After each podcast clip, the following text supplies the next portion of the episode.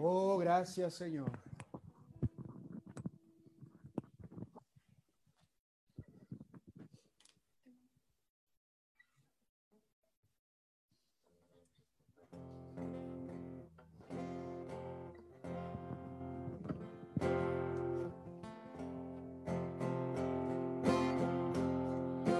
Tengo mil motivos de vivir agradecido, porque estando yo perdido, alguien del cielo me amó. Y ese alguien fue su amor que se hizo carne, que pagó a precio de sangre la deuda que debía yo. Yo nunca pude imaginar que Dios me amara. Yo el más indigno pecador. Su amor por mí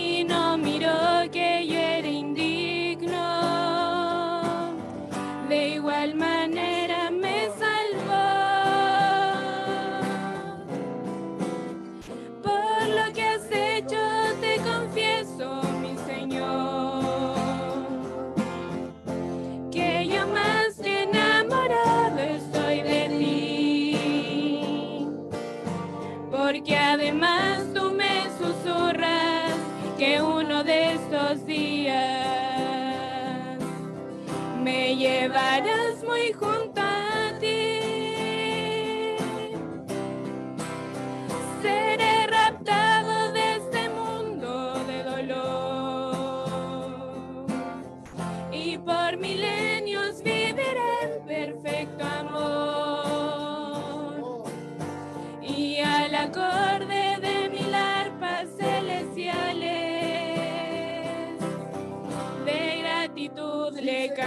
cantaré a mi rey Jesús. Tengo mil motivos de vivir agradecido, porque estando yo perdido, alguien del cielo me amó. Y ese alguien fue su amor que se hizo carne, que pagó a precio de sangre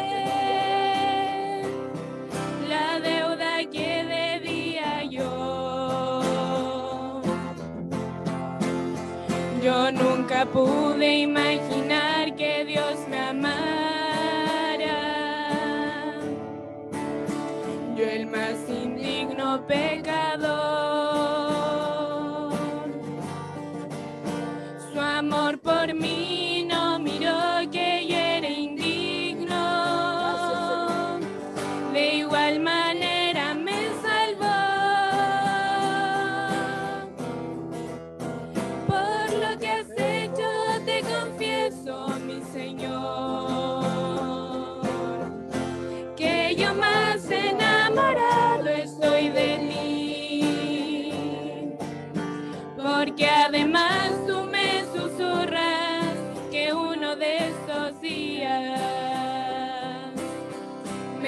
Amen.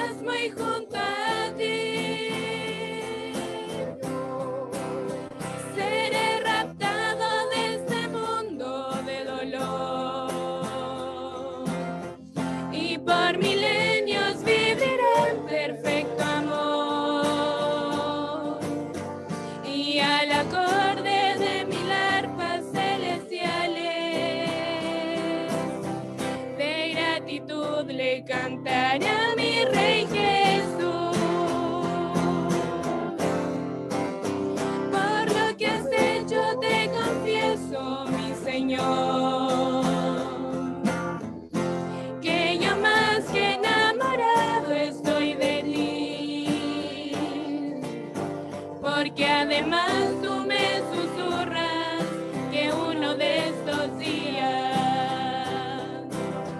Me llevarás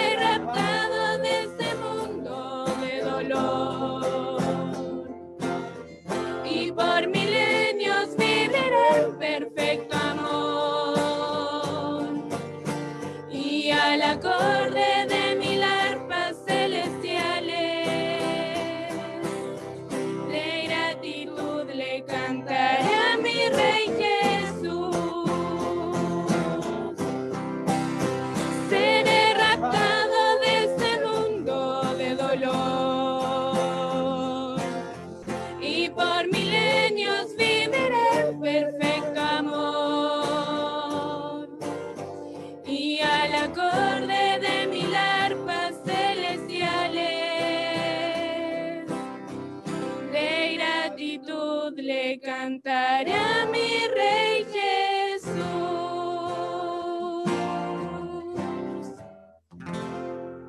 Gloria a Dios. Amén. ¿Hay alguien agradecido ahí atrás? Sí. Dios bendiga a nuestro hermano Abel con su especial, su oportunidad. Dios le bendiga. Ahí el hermano Oscar le avisará cuando esté listo.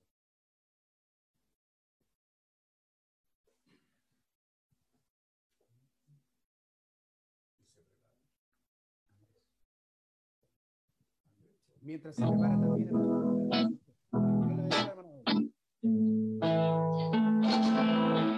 El que habita al abrigo de Dios morará bajo sombras de amor. Sobre él no vendrá ningún mal. Y en sus horas feliz vivirá. Oh, yo quiero habitar Al abrigo de Dios, solo allí encontraré así profundo amor. Mi delicia es con él, comunión siempre su nombre adorar. El que habita el abrigo de Dios, ciertamente muy feliz será.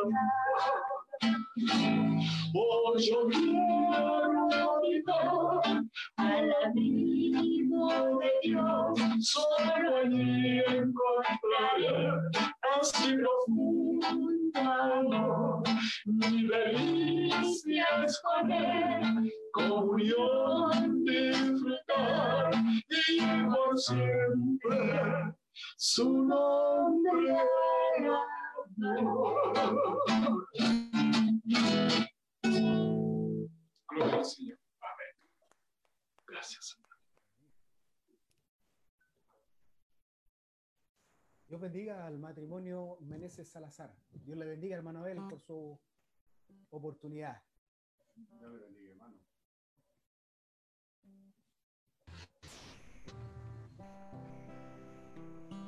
Amén. Dios les bendiga. En esta mañana estamos felices, estamos contentos. Y este especial lo queríamos cantar la semana pasada, pero debido a algunos problemas con Zoom, no pudimos. Y justo en el mensaje se habló de la, de la esperanza, que tenemos una esperanza. Y justamente es la canción que queríamos can- cantar, Bendita Esperanza. No somos de los que no tienen esperanza, así que Dios les bendiga y esperamos que sea una bendición para todos.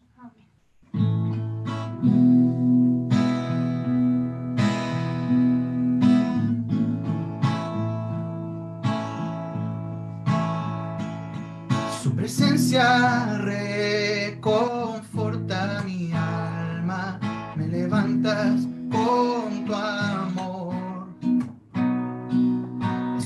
eso que yo vengo a adorarle, Él es mi esperanza hoy. ¿Cómo podría olvidarme de sus beneficios y de su amor? Él no me desampara, hoy quiero darle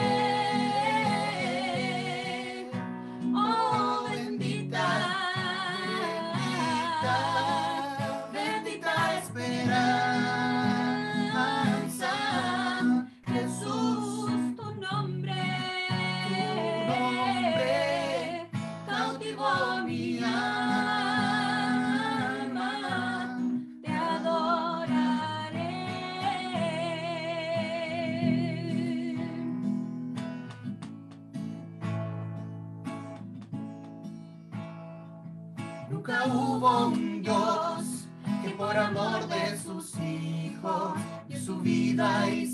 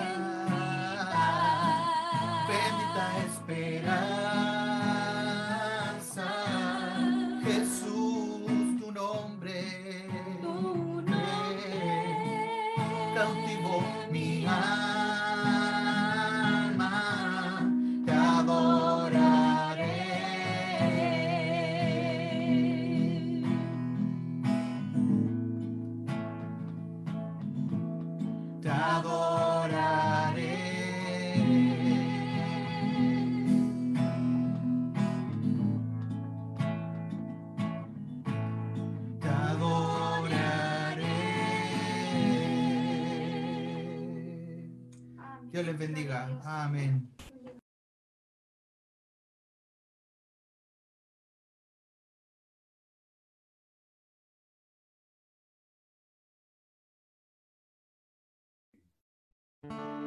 Dios bendiga esas oportunidades.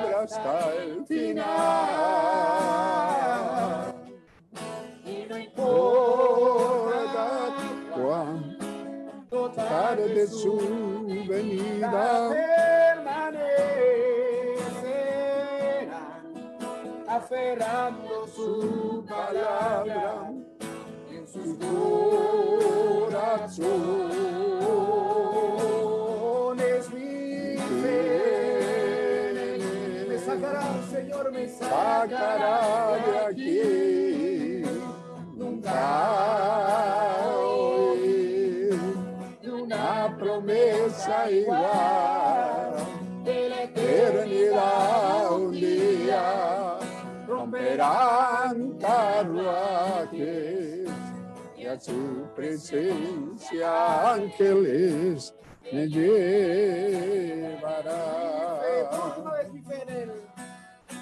Mi fe en él me sacará de aquí. Nunca oí una promesa igual de la eternidad un día romperán carruajes y a su presencia ángeles me llevará. Y a su presencia ángeles me llevará. Y a su presencia ángeles me llevará.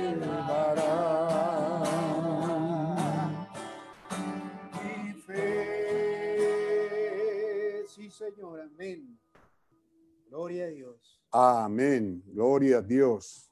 Ya están cómodos, establecidos. Hemos hecho lo que dice el apóstol San Pablo, esperándonos unos a otros y esperamos que ya todos, cada uno estén en sus lugares cómodamente sentados para saludarles en el bendito nombre del Señor en este tiempo, año de la gran pandemia o de la gran peste, como diría nuestro amado Señor Jesucristo. Un saludo a todos desde el refugio, la palabra del Señor. Aquí estamos todos bien. Y saludamos desde esta casa, mi familia, familia de hermano Patricio y John Kipayana aquí al lado. Todos bien, gracias al Señor, diciendo presentes en esta hora al Señor.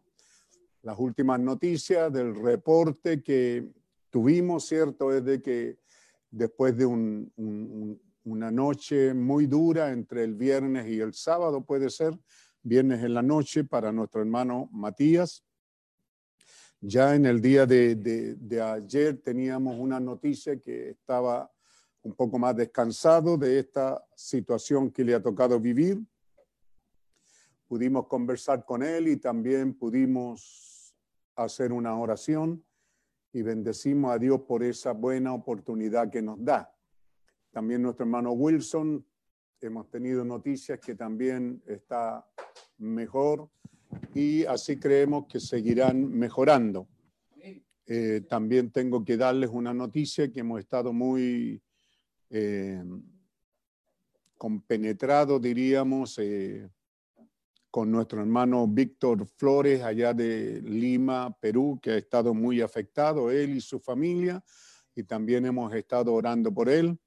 Y para que ustedes lo tengan en su corazón en este año de la gran pandemia, en este tiempo en que por la gracia de Dios estamos disfrutando y estamos bien en el refugio de la bendita palabra del Señor. Agradecemos eso y queremos al saludarle a ustedes, a todos los que están ahí, que podemos ver a través de la pantalla, toda la congregación, compañerismo cristiano y divino aquí en Mapugüe, Tabernáculo de Adoración, a los hermanos que tienen ese contacto con nosotros o que están bajo la dirección de este ministerio, nuestros hermanos de Curacaví, un saludo especial allá a la distancia, también a nuestros hermanos de Peñaflor, hermanos de Rancagua y así de diferentes lugares. Les saludamos a todos y a todos los que nos sintonizan y que han estado en contacto con nosotros. Les saludamos en el bendito nombre del Señor Jesucristo. Más que agradecidos, ¿cierto?, de lo que Dios nos ha concedido, un buen equipo de, de audio, de video, de internet, que hace muchos años atrás comenzamos allá en los albores de la, del internet aquí en Chile, ¿cierto? El primero en salir y tener el control de un computador fue nuestro hermano Pedro Fabián Palma. Y de ahí lentamente, ¿cierto? Se fue trabajando hasta que por allá, por el año 2012 creo que fue, donde definitivamente los diáconos, ¿cierto? Eh, tomaron el salir a través de este info TDA y también comenzaron los hermanos. Así que lo que quiero decir en primer lugar, en este, en este momento, un saludo a los hermanos de equipo de video, todos los que están allá en su casa, Oscar y Felipe y otros más. Y aquí también en la casa nuestro hermano John, nuestro hermano que ha venido Tomás a, ayudarnos también, junto a... ¿a?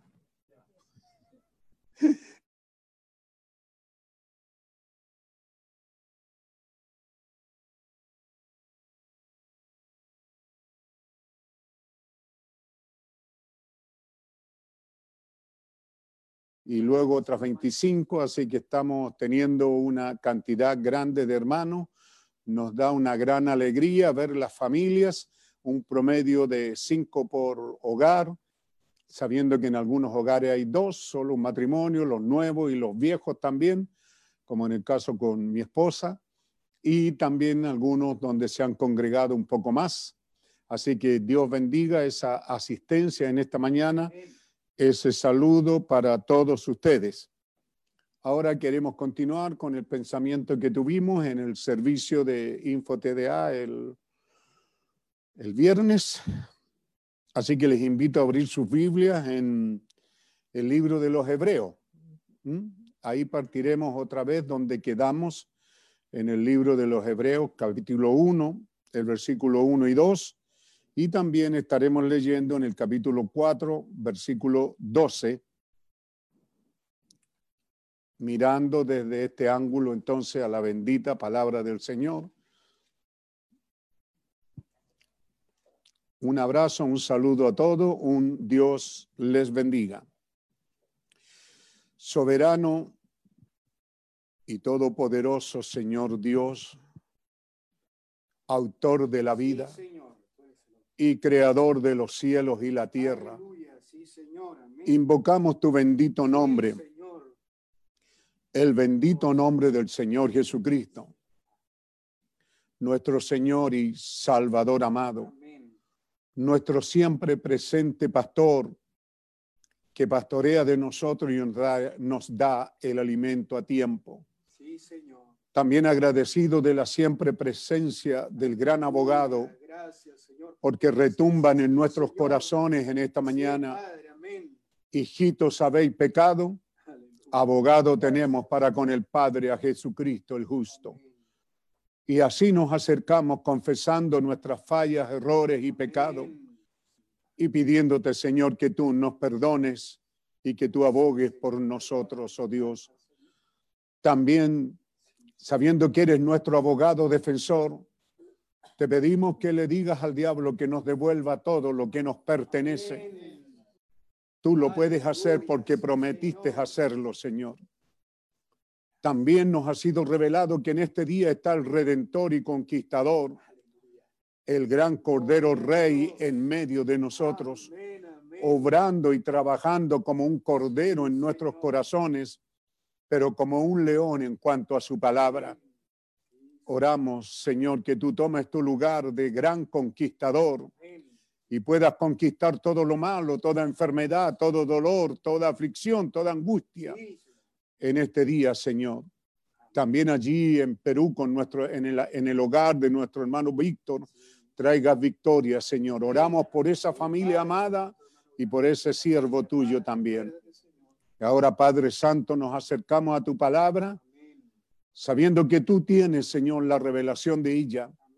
Orando que tú nos des un alimento fresco, nutriente, vivificante y prevaleciente en esta hora. Que edifiques nuestras vidas, aun cuando estamos cada uno en nuestros hogares, nos edifiques en esos oráculos santos de tu palabra, a la estatura de un varón perfecto. Que así sea, Padre. Te damos las gracias, nos ponemos en tus manos, Señor. Agradecidos y felices Dios. Sí, en el Señor. bendito nombre del Señor Jesucristo. Gracias, Señor. Amén. Amén. amén. En el libro de los Hebreos, capítulo 1, los dos primeros versículos, dice así en el nombre del Señor Jesucristo. Dios, habiendo hablado muchas veces y de muchas maneras en otro tiempo a los padres por los profetas, en estos postreros días nos ha hablado por el Hijo, a quien constituyó heredero de todo y por quien asimismo hizo el universo.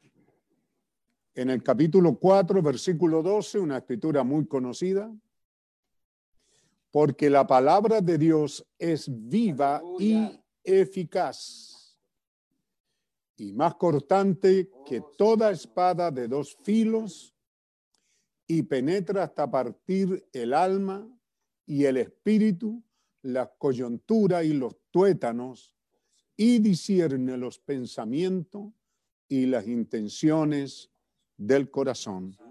Dios bendiga esta maravillosa lectura de su palabra. Pueden tomar asiento, hermanos. Dios les bendiga. Así que después de mucho tiempo, como lo dijimos en días pasados,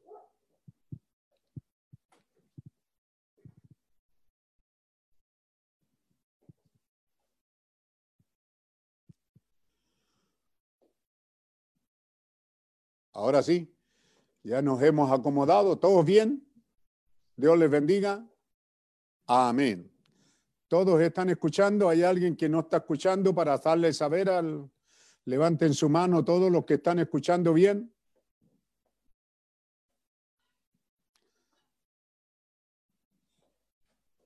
Amén. Entonces decíamos que al mirar esta palabra del Señor, nos damos cuenta y usaremos la palabra oímos, entendemos y creemos que Dios asignó palabra para cada edad, en cada era, en cada tiempo, en cada dispensación. Y esta edad final no podía ser la excepción. Así que Dios asignó palabra en todo tiempo, en cada edad, en cada era, y si lo hizo en cada una de esas edades, esta edad final no podía ser la excepción. Vemos que allá en el, semillero de la Biblia, como decía nuestro hermano Galdona, o en, en la cabecera de la Biblia, en el gran libro de Génesis, cuando vemos que el primer descarrío de la raza humana fue tan atroz, tan feroz, que los hijos de Dios comenzaron a casarse o a relacionarse con las hijas de los hombres. Y vemos que fue algo que a Dios no le agradó. Y es importante saber que si no le agradó, ya que tenemos jovencitos y jovencitas, y sabiendo que estamos en un tiempo final, pero pudieran tomar una decisión de querer casarse, saber qué es lo que agrada a Dios y qué es lo que enoja a Dios. Porque este acto allá en el principio, cuando Eva se relacionó con la serpiente y mezcló la simiente, ya no le agradó a Dios. Esa fue la primera vez. Así que ahí tenemos palabras asignadas de Dios para ese tiempo. Y luego nos damos cuenta que aquí en Génesis 6, cuando los hijos de Dios comenzaron a mezclarse, la Biblia solo dice eso, que tomaron mujeres para sí. Pero entendemos que al tomar mujeres tuvieron hijos y esos hijos fue una mezcla, fue una hibridez como vemos hasta el día de hoy. Cuando un animal se mezcla al final de su torrente sanguíneo, como es el burro con una yegua, entonces produce un híbrido. Y eso fue lo que Dios odió allá en el principio. Pero de lo que estamos hablando no es de eso, sino de que Dios asignó palabra. Así que en medio de esa hora tan tremenda, cuando Dios dice que no contenderá más con el hombre, sino que toma una decisión de quitar al hombre de la tierra. Pero Dios halló un hombre íntegro allá en el campo, no en una universidad teológica, ni en una gran iglesia, sino solo allá en el campo. La Biblia hace el énfasis de eso. Y entonces Dios asignó palabra que era precisa, no era tan difícil ni tan larga de entender, no era tan misteriosa tampoco. Solo era construye un arca y entren a ella. La Biblia dice que Dios le dio un tiempo al hombre de 120 años, que fueron el tiempo que Noé aproximadamente, en cuanto dio los primeros pasos para medir lo que haría el arca, comenzó a predicar que el tiempo estaba a la mano. ¿Cuánto era eso, hermano? Y amigo que nos escucha, ¿cuánto era a la mano? ¿Cierto? El tiempo estaba a la mano cuando Noé puso una estaca y comenzó a medir lo que haría. Y cuando Noé derribó el primer árbol y comenzó a, preparar la madera, y cualquiera toma la madera, la cerra, la corta y construye. Pero allá Dios le dio una tarea anexa y le dijo que tenía que ser cierta madera que ya sea que al golpearla, al ponerla en ciertas condiciones, botaría la resina que tiene adentro esta madera y quedaría con cavidades, lo cual haría que esta madera al tirarla en el agua se, se hunde. Pero era porque Dios tenía otro árbol y ese árbol tenía resina y había que sacarla y ponerle la vida de este segundo árbol en este primer árbol. Estaba Dios hablando de esta vida cristiana o del gran mensaje del Evangelio. Así que como usted puede ver, Dios usó la parte humana. ¿Por qué no usó el sol, el viento, para predicar el Evangelio? Usó, usó al ser humano para que nos compadeciéramos el uno al otro. Para que esta obra no fuera una obra rápida, sobrenatural, sino que Dios quiso que fuera una obra natural y que se alargó en el tiempo. Pero cuando Dios habló con Noé y le dijo, hazte un arca y entra en ella porque el juicio está a la mano, ¿cuánto irá a la mano? 120 años. Así también hoy día, y paso a dar este aviso porque hay gente que nos sintonizan y a veces dicen no entender, ¿cierto? ¿Por qué el hermano Branham hace tantos años que profetizó y no se ha cumplido?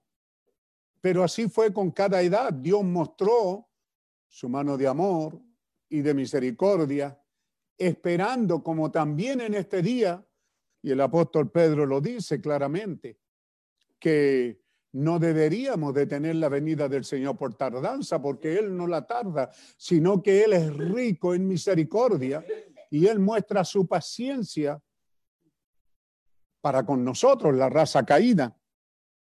Así que aquí el, el mensaje es preciso. Esa edad de Noé no podía quedar sin palabra y Dios asignó palabra para ello.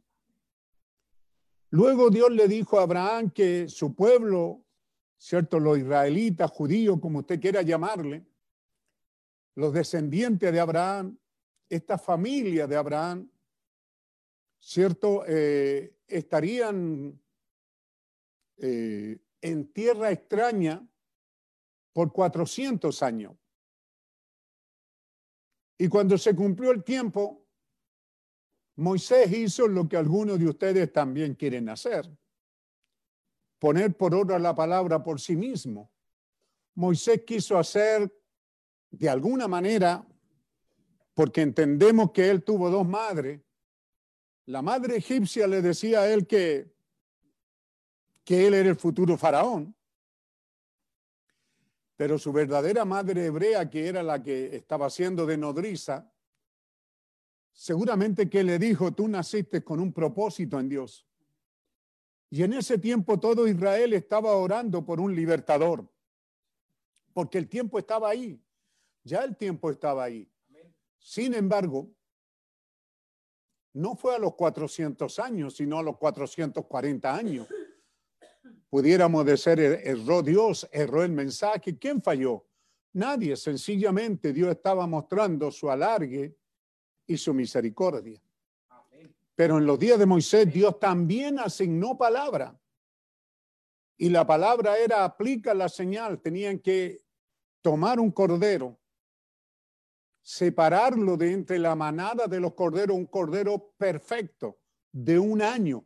La, la, la, la, el mensaje asignado, de lo que estamos hablando, ¿cierto? Así le llamaríamos, la orden dada por Moisés al pueblo era simple. Vayan al, al, redil, al, donde están los corderos, y busquen un cordero de un año, pero que no tenga tiña, que no esté quebrado, que no esté enfermo. Tiene que ser un cordero perfecto. Y una vez que ustedes saquen ese cordero, tienen que mantenerlo en un corral aparte por cuatro días. Tienen que vigilarlo que en cuatro días no manifieste ninguna enfermedad, que no manifieste ninguna tiña, ni que esté quebrado, ni cojo. Tenía que ser perfecto. Se da cuenta que está hablando de Jesucristo. Jesucristo fue tomado prisionero el día jueves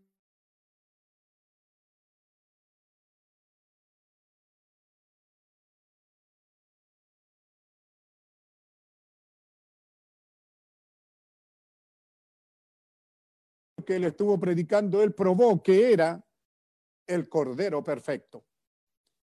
Así que vemos, volviendo a la palabra asignada, entonces nos damos cuenta que Dios le asignó a Moisés algo simple. Toma ese cordero, que sea perfecto, sepáralo, vigílenlo por cuatro días y al día 14, en la hora de la tarde, al ponerse el sol, lo sacrificarán, tomarán la sangre en una cofaina, ¿cierto? En una palangana, en una... Hoy día le llaman bol. ¿Ah? ¿Cómo no tener otro nombre? Una fuente. Ah, gracias. y antes que esa sangre cuajara, tenían que correr y aplicarla en las puertas. Y el cordero comerlo apresuradamente y vestirse porque era tiempo de salir y los juicios tenían que caer sobre Egipto. Entonces, y luego Dios le ordenó una caminata de 40 años. Esa era la palabra asignada. Guarda relación con el mensaje completo del Evangelio a todas las edades, pero aún así no es lo mismo. Hay un arca, note usted, hay un arca en, en los días de Noé. Está la palabra construir, hacer, hay un arca. También en los días de Moisés hay un arca pero no para salvar a Israel, sino que el arca salvó a Moisés de los cocodrilos. ¿Ve? Fue la, cunita, fue la cosa que hizo eh, la madre de Moisés y lo puso en el río. Y luego en el desierto también hay un arca, que es la que Dios ordenó. Vamos a encontrar eso siempre en continuidad. Pero así como le dijo a Moisés, construye un arca y entra en ella, porque iba a venir una lluvia de 40 días y 40 noches que flotaría no fue lo mismo con Moisés, no le dijo hasta un arca para que se vayan por el desierto, no les hubiera servido. Y es así también como encontramos de una manera maravillosa que tan pronto la Biblia dice, murió Moisés, murió Moisés, inmediatamente Dios viene a Josué y le, dice, levántate, ponte en pie, sé valiente, esfuérzate y mete a este pueblo en la tierra de promesa.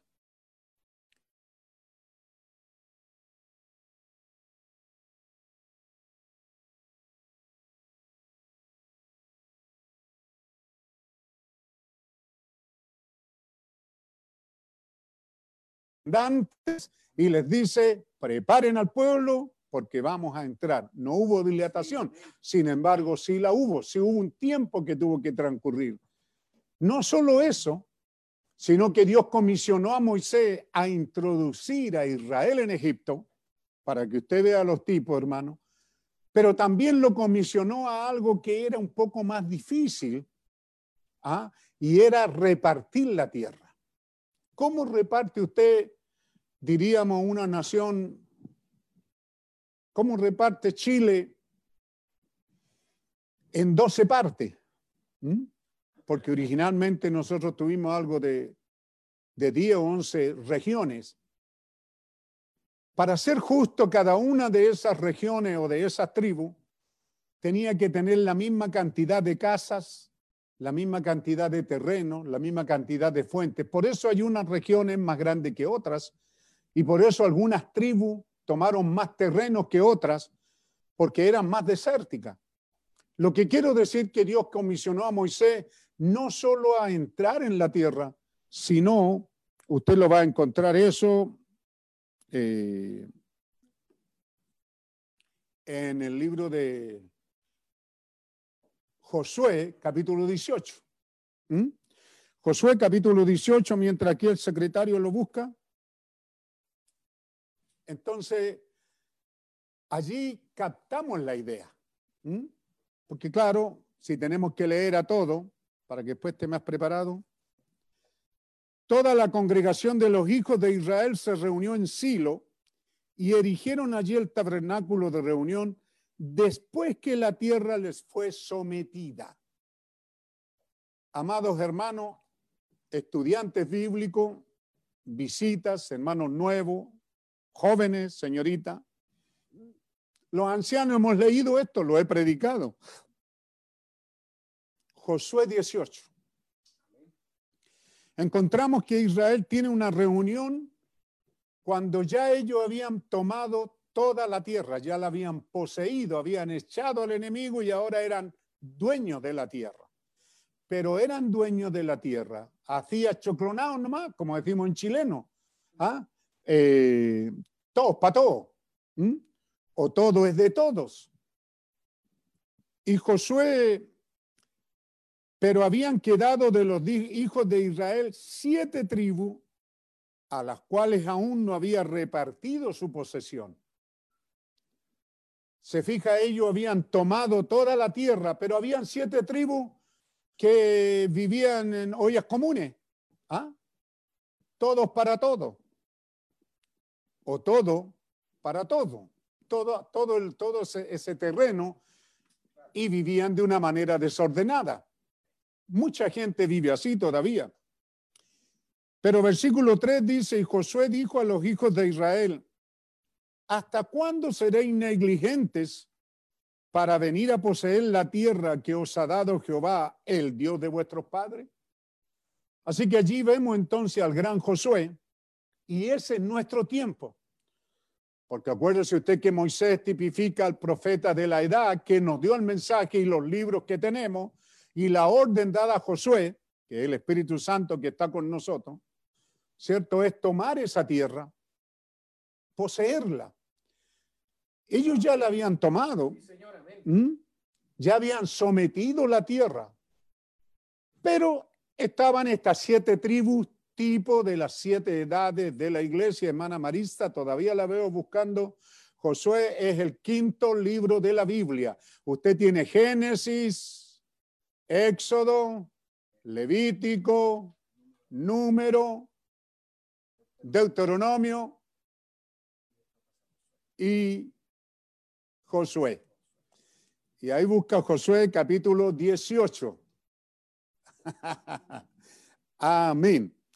Entonces estamos en el versículo 3, ¿ves? Josué dijo a los hijos de Israel, ¿hasta cuándo seréis negli- negligentes? Yo les pregunto a ustedes, hermano, ¿Israel era negligente? Si ya habían poseído la tierra, ya estaban en ella. Sí, pero no habían ido cada uno en pos de su propia herencia. ¿Por qué vemos una iglesia funcionando bien?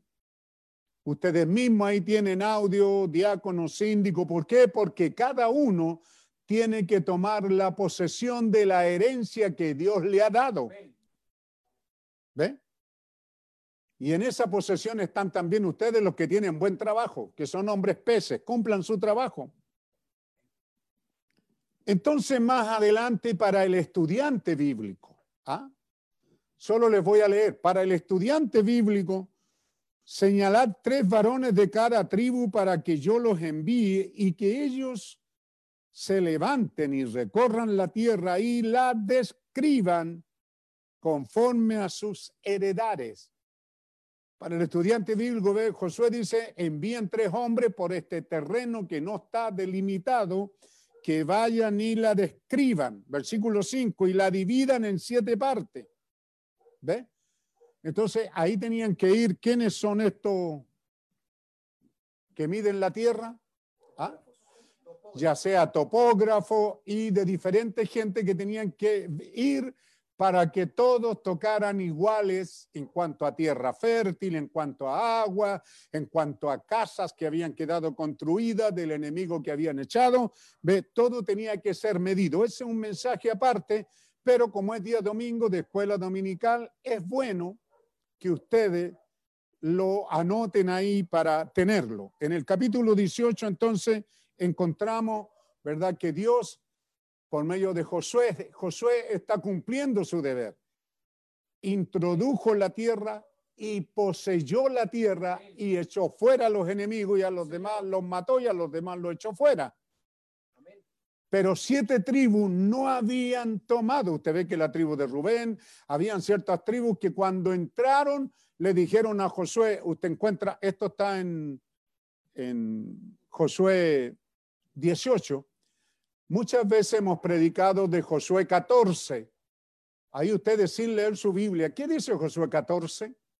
No, no, no, no, no, sin ir a su Biblia. ¿Ah? Es donde hay un varón de Judá que pide su herencia. Le dice, he creído por estos 40 años, Dios me dio esta tierra, permíteme tomarla. ¿Cómo se llama? Tengo la misma fuerza que hace 40 años. ¿Cómo se llama? ¿Ah?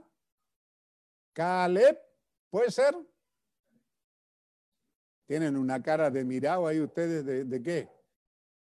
De no entender nadita. Y deberían, ¿eh? Y en el capítulo 15 de Josué, ¿qué mensaje extraordinario hemos predicado? Cuando quién es el mismo Josué o es Caleb, el que le quedaba un monte por tomar y dijo, el que tome ese monte se casará con mi hija Axa.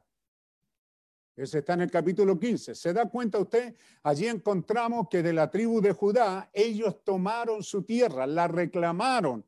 Ellos le dijeron, Josué, tú eres el líder, el Espíritu Santo, ¿cierto? Entonces dame mi monte, permíteme ir y tomar mi monte.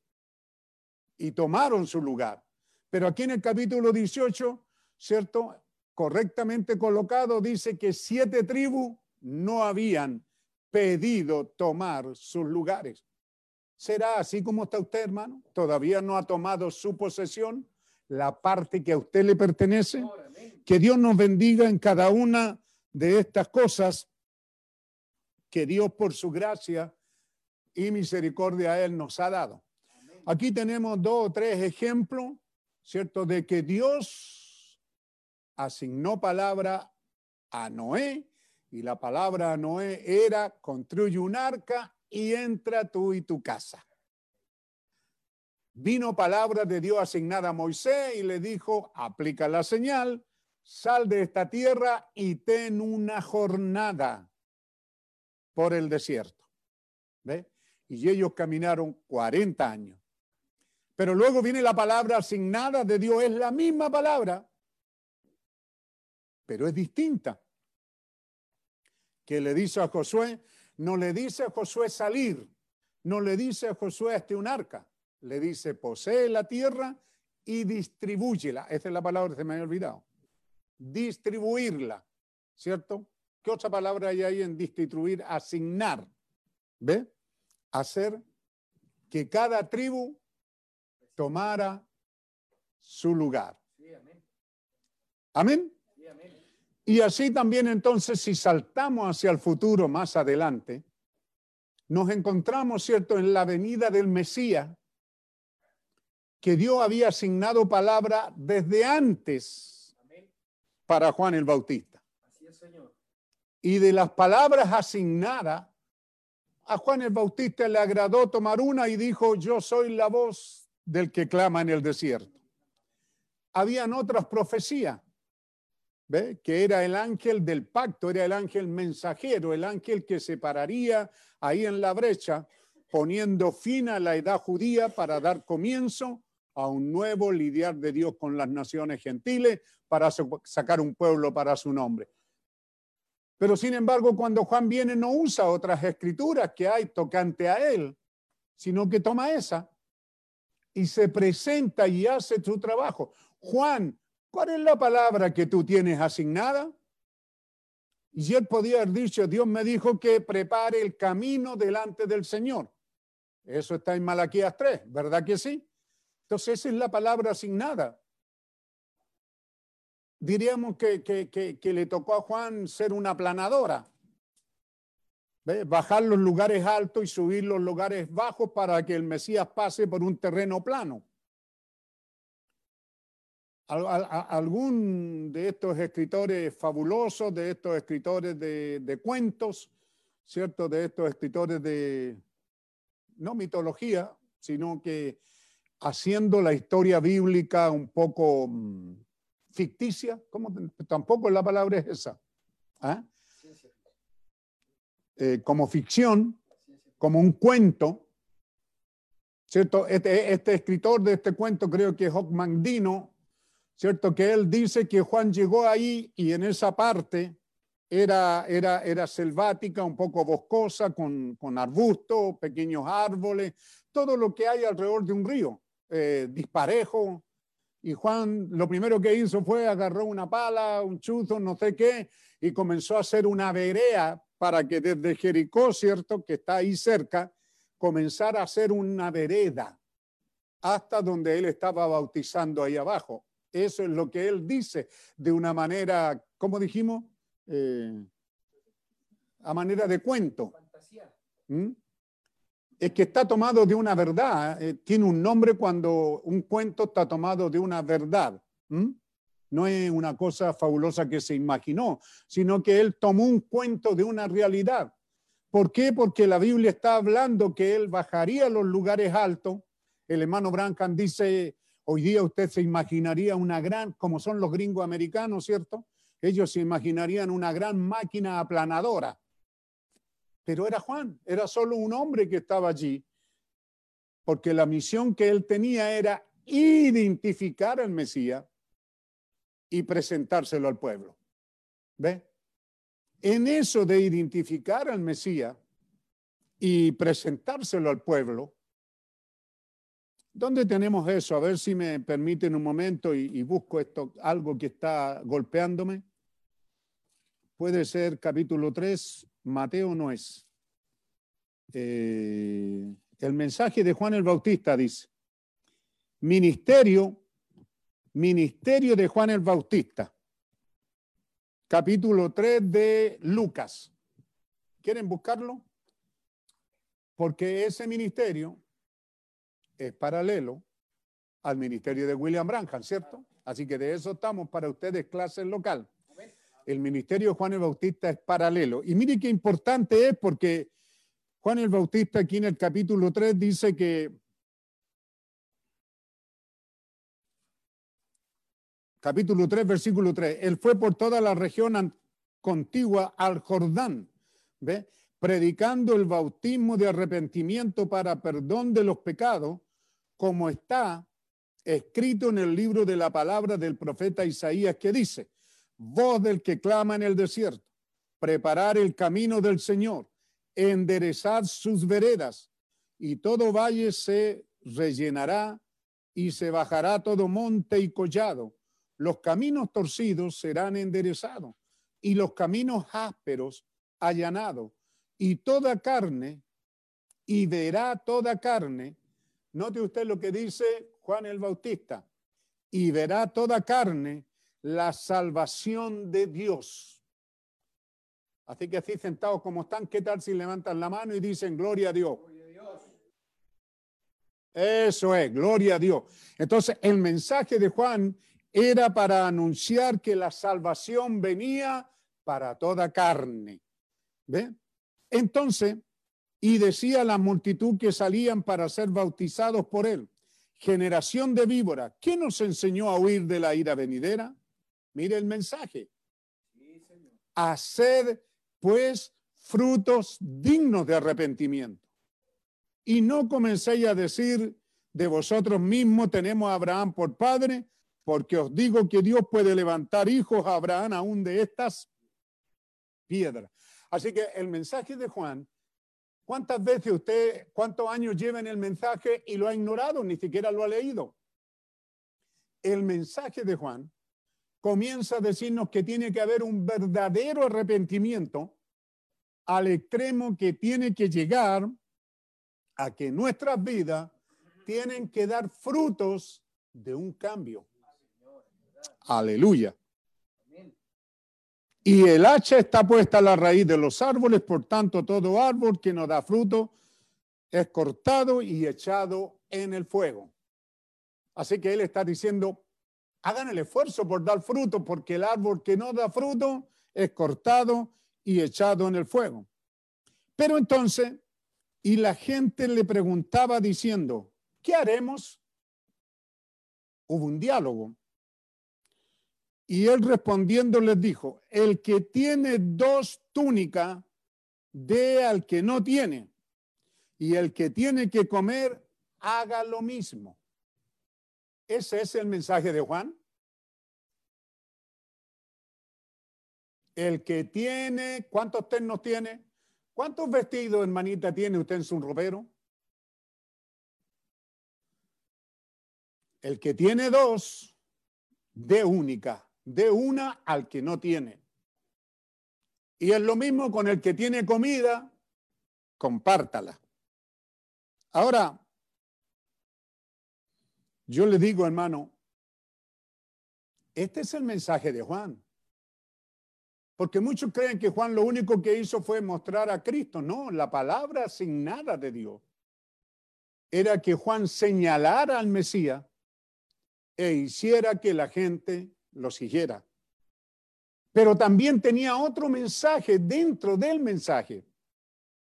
Y era que la gente se preparara para venir al Mesías. ¿Cuál era la manera de prepararse? Comiencen a dejar, a dejar de lado sus egoísmos, su partidismo, su orgullo, sus vanidades. Y todavía vinieron también unos publicanos para ser bautizados y le dijeron, maestro, ¿qué haremos? Y él dijo, no exijáis más de lo que os está ordenado. ¿Ve? Vinieron los publicanos y le preguntaron, ¿y nosotros qué haremos? Porque siempre uno está ahí esperando algo particular, ya les había dicho. ¿Ve? Pero estos publicanos pudieran ser cobradores de impuestos, como, ¿cierto? Como Lucas. ¿Quién era cobrador de impuestos? Mateo, eh, Saqueo, y así. Entonces les está diciendo a ellos, oye, no se les cargue la mano. Cobren lo que es justo. También vinieron unos soldados. ¿Ah? Le preguntaron diciendo, ¿y nosotros qué haremos? No hagáis extorsión a nadie, ni calumniéis y contentados con vuestro salario. ¿Sabía Dios lo que pasa con los soldados, no? Ex policía tenemos ahí nosotros. ¿Ah? Son conocidos por la extorsión, por hacer cosas malas. Entonces, solo, solo una parte, Dios siempre ha asignado palabra en cada edad. Digamos que en los días de Juan Dios asignó a Juan, que aparecería ahí Juan. Pero no iba a hacer una foto, hermano. Como algunos creen que Juan, una foto, no, él tenía también un mensaje que dar. Y era enseñar a la gente, a la gente, a prepararse para recibir al Mesías. ¿Ve de la manera que Dios actúa, hermano? Y si nosotros estamos diciendo, que Dios asignó palabra en cada tiempo y que esta edad no podía ser diferente. ¿Mm? Si Dios asignó palabra en aquel tiempo, ¿qué de esta edad en la que vivimos? Entonces, decíamos también en, el servicio de, de Info TDA, ¿verdad? Que la manera perfecta de saber el tiempo y la hora que estamos viviendo es mirando a Israel porque Dios es exacto. Seis meses antes de nacer el Mesías, ¿cierto? Nació Juan. Dios es exacto. El ángel fue a Zacarías, seis meses después fue a María. ¿Ve? Dios no se equivoca. ¿Se imagina usted que Dios envíe el ángel a Zacarías y después se olvida que tiene que venir Jesús? ¿Qué hubiera hecho ese pobre hombre Juan dando un mensaje sin sentido? Pero Juan sabía que estaba cierto que el hecho de él estar en la tierra, eso estaba hablando que el Mesías también estaba en la tierra. Y él estaba tan cierto de esto que llamó a la gente a arrepentirse y a prepararse para recibirlo. Entonces vemos que al aparecer Jesús en la escena, entonces ahora ponemos atención. ¿Cuál es la palabra asignada? ¿Cuál es la palabra asignada para Jesús? Eh, tiene ahí la cita Lucas, ¿cuánto es? ¿Lucas 4 u 8? Cuando está allí en Nazaret.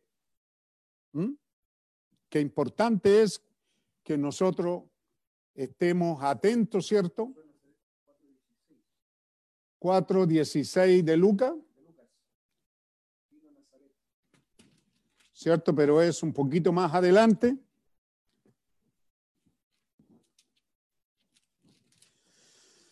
Tome usted atención.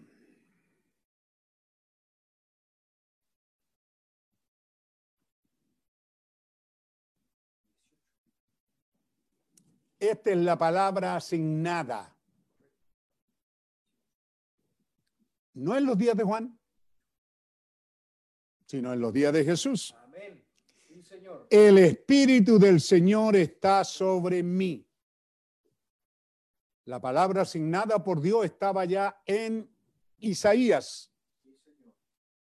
Y, y Jesús la está trayendo al tiempo presente, versículo 18. Juan 4, 18. El Espíritu del Señor está sobre mí por cuanto me ha ungido para dar buenas nuevas a los pobres. Para eso estoy aquí. Me ha enviado a sanar a los quebrantados de corazón, a pregonar libertad a los cautivos, vista a los ciegos, a poner en libertad a los oprimidos y predicar el año agradable o de la buena voluntad de Jehová. Eso es el jubileo. Se da cuenta que Jesús está tomando cuál es la palabra asignada de Dios para él en su ministerio que él debe de cumplir. Y él la lee y cuando la lee termina de leer y dice, hoy se ha cumplido esta escritura delante de ustedes. Y él al estar allí y siendo quién era él, entonces al cumplir él su trabajo, que como Juan tenía otras cosas dentro de él, esta no era la única profecía. Por eso que vemos en Lucas 24, donde él está citando a Moisés, a los profetas, a los salmos, todo hablaba de él, pero específicamente él vino a predicar el Evangelio o el reino de los cielos, a anunciar que él estaba introduciendo un programa para abarcar a todas las naciones del mundo. Para esto Israel tenía que rechazarlo. Era la única manera de que él podía volverse a nosotros. Entonces Dios tuvo que cegar a Israel para que no lo viera y él decir esas palabras. ¿Cuántas veces Jerusalén, Jerusalén? ¿Ve? Quise juntarte y ahora eres dejada desierta. Está profetizando que él se va a ir, que él va a salir de la escena. Como dijimos también ese día, ¿qué es lo que él está haciendo? Anunciando el tiempo presente, que el tiempo estaba a la mano. Tan a la mano estaba que cuando usted lee en el capítulo 9 de Daniel, las 70 semanas de Daniel, usted ve de que están, es eso, es la semana 70. ¿Cómo es que Dios paró el reloj de Dios a la mitad de la semana 70? Dios detiene el reloj de Dios para los judíos y pone en marcha el reloj de Dios para los gentiles. Eso sucedió allí en los días de Jesús, porque eso es lo que Daniel vio, que a la mitad de la semana 70 se le quitaría la vida al Mesías y no por sí mismo, no es que se suicidó. ¿Ve? Entonces, si a la mitad de la semana 70 Dios pone fin del ideal de Dios con Israel, entonces tenemos que entender que el mensaje de Juan es el cumplimiento de la profecía está a la mano. ¿Ve? El tiempo del fin está a la mano. ¿Cuán a la mano estaba? ¿Se equivocó Juan? No, de ninguna manera. Pero mirado desde la parte, desde un incrédulo, diría, oye, Juan profetizó y nunca se cumplió. ¿Ve? Pero sí se cumplió en parte. Decimos esto porque a veces está la pregunta en personas nuevas, en personas que preguntan, ¿cierto? Como hemos conversado, y diciendo, oye, pero el mensaje dice esto, o aquí dice esto, y este señor y William Branham se equivocó. No, las cosas están corriendo de la misma manera que siempre han estado corriendo. Cuando Dios viene a Noé y le dice, he decretado el fin, sin embargo, el fin estaba a 120 años al futuro. No era inmediatamente. Y es lo mismo cuando Dios nos da en este tiempo final una palabra asignada, pueblo de Dios. Ahora esto para ustedes. Ahora en esto deben de poner mucha atención, porque Dios nos asignó palabra también a nosotros, pero primero, antes de asignarnos palabra, ¿verdad? Su palabra profética asignó los eventos que tomarían lugar en este tiempo del fin y los eventos que tomarían lugar es que Israel sería hollada de los gentiles, así simple, hasta el tiempo, nadie entiende eso, hermano. ¿Ah? Jerusalén sería hollada por los gentiles hasta el tiempo de los gentiles. ¿Y quién sabe cuánto es el tiempo de los gentiles?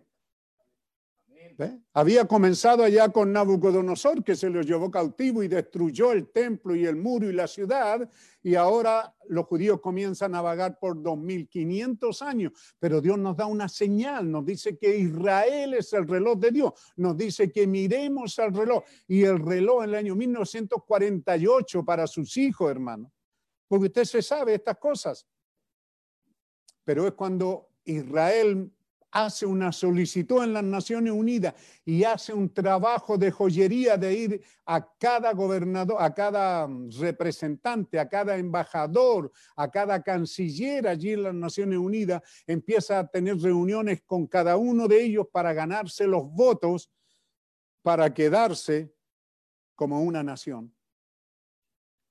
Lo poco que me recuerdo, ya soy un viejo, pero pareciera que la primera no hubo una decisión, pero en la segunda, las Naciones Unidas votaron que Israel fuera una nación y que podía regresar a lo que ellos llamaban su tierra. Eso fue el 48. En ese mismo tiempo del 48 hay un profeta en la tierra que dice, el ángel del Señor vino a mí y me comisionó para ir por el mundo.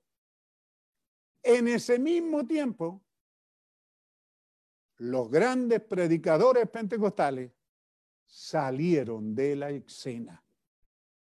Salieron.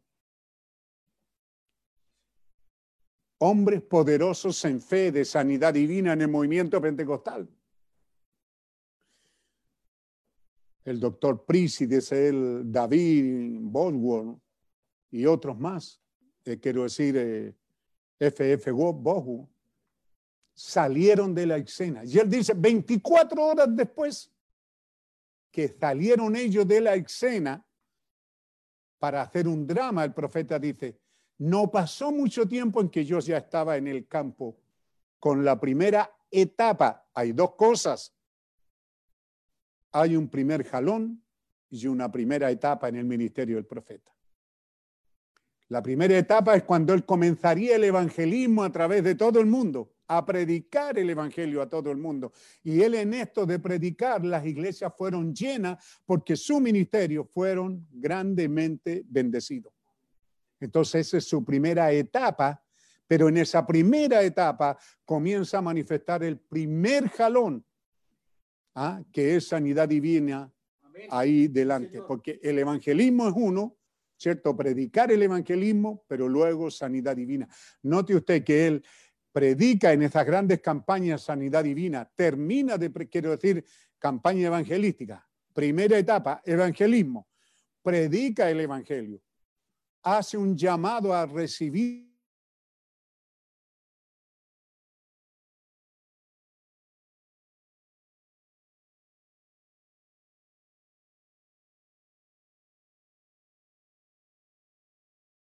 jovencito, Dios le ¿qué? Porque el, ¿cierto? la red ha sido tirada. Pero luego de eso hace un segundo llamado y dice, ¿y cuántos de ustedes que han aceptado a Jesucristo ahí vendrían aquí adelante para dar testimonio y aceptarían ser bautizados en el nombre del Señor Jesucristo? Se fija, Él hace un llamado al arrepentimiento, al bautismo, a la aceptación de Jesucristo y recién después de eso, Él hace la sanidad divina. Todos ustedes que están ahí viéndome, ¿es verdad? Amén. Levanten la mano, es verdad. Porque ese es el- esa es la manera que él actuó. Entonces, después que terminaba de predicar, después que hacía el llamamiento, entonces ahora empezaba a discernir. La gente pasaba por la mano derecha y él estaba ahí discerniendo a las personas, obrando. Eso era, no era solo discernir, era sanidad divina. La primera, el primer jalón en la primera etapa de su ministerio. ¿Ve? Entonces, hermanos, son las grandes señales. ¿Cuál, cuál señal les dijimos? Israel regresando a su tierra. Era una señal manifiesta. El término, la segunda señal era Jerusalén. ¿Cuál es? Dejando de ser hollada de los gentiles. Segunda señal. Para todo el mundo, para todo creyente, chico y grande, qué importante es ver de que nuestros ojos, los más ancianos, vimos el retorno de Israel a su tierra y vimos el dejar de Jerusalén de ser hollada de los gentiles. Esto fue en 1967. Solo, solamente faltaba ahora un tiempo a cumplirse, que era la plenitud de los gentiles. ¿Y qué es lo que lo llamamos el viernes? Dispensación de la plenitud de los gentiles, que es cuando Dios está llamando ahora a un pueblo de entre todas las naciones y de entre todas las denominaciones, Amén. un pueblo para su Amén. nombre. Sí, Señor. De entre todas las iglesias que hay en el mundo y las sectas y todo eso, somos los únicos bautizados en el nombre del Señor Jesucristo. Aleluya. Sí, Somos Señor. pequeñas manadas en diferentes lugares sin ser una denominación, pero que somos del nombre del Señor Jesucristo. Hemos tomado su nombre y tenemos su nombre y vivimos por ese poderoso nombre. Amén. Son las cosas que Dios dejó, ¿cierto? Establecida para este tiempo. Entonces, hermano, si Pablo está diciendo estas cosas, ¿se acuerda que lo vimos? Hechos 13. Es Pablo el que va predicando todo su ministerio. Desde cuando Dios lo llamó, él va cada sábado a una sinagoga a esta sinagoga, allá sinagoga y así. Todos los sábados él está predicando, pero aquí en Hechos 13 es cuando ya se llega a su fin. Jesucristo había dicho, cuando vean este ejército venir, no se queden en Jerusalén, salgan de él. Les dijo a los creyentes. Significa que estas cosas estaban a la mano. Pero sin embargo, no era tan a la mano porque vino el mensaje de Pablo.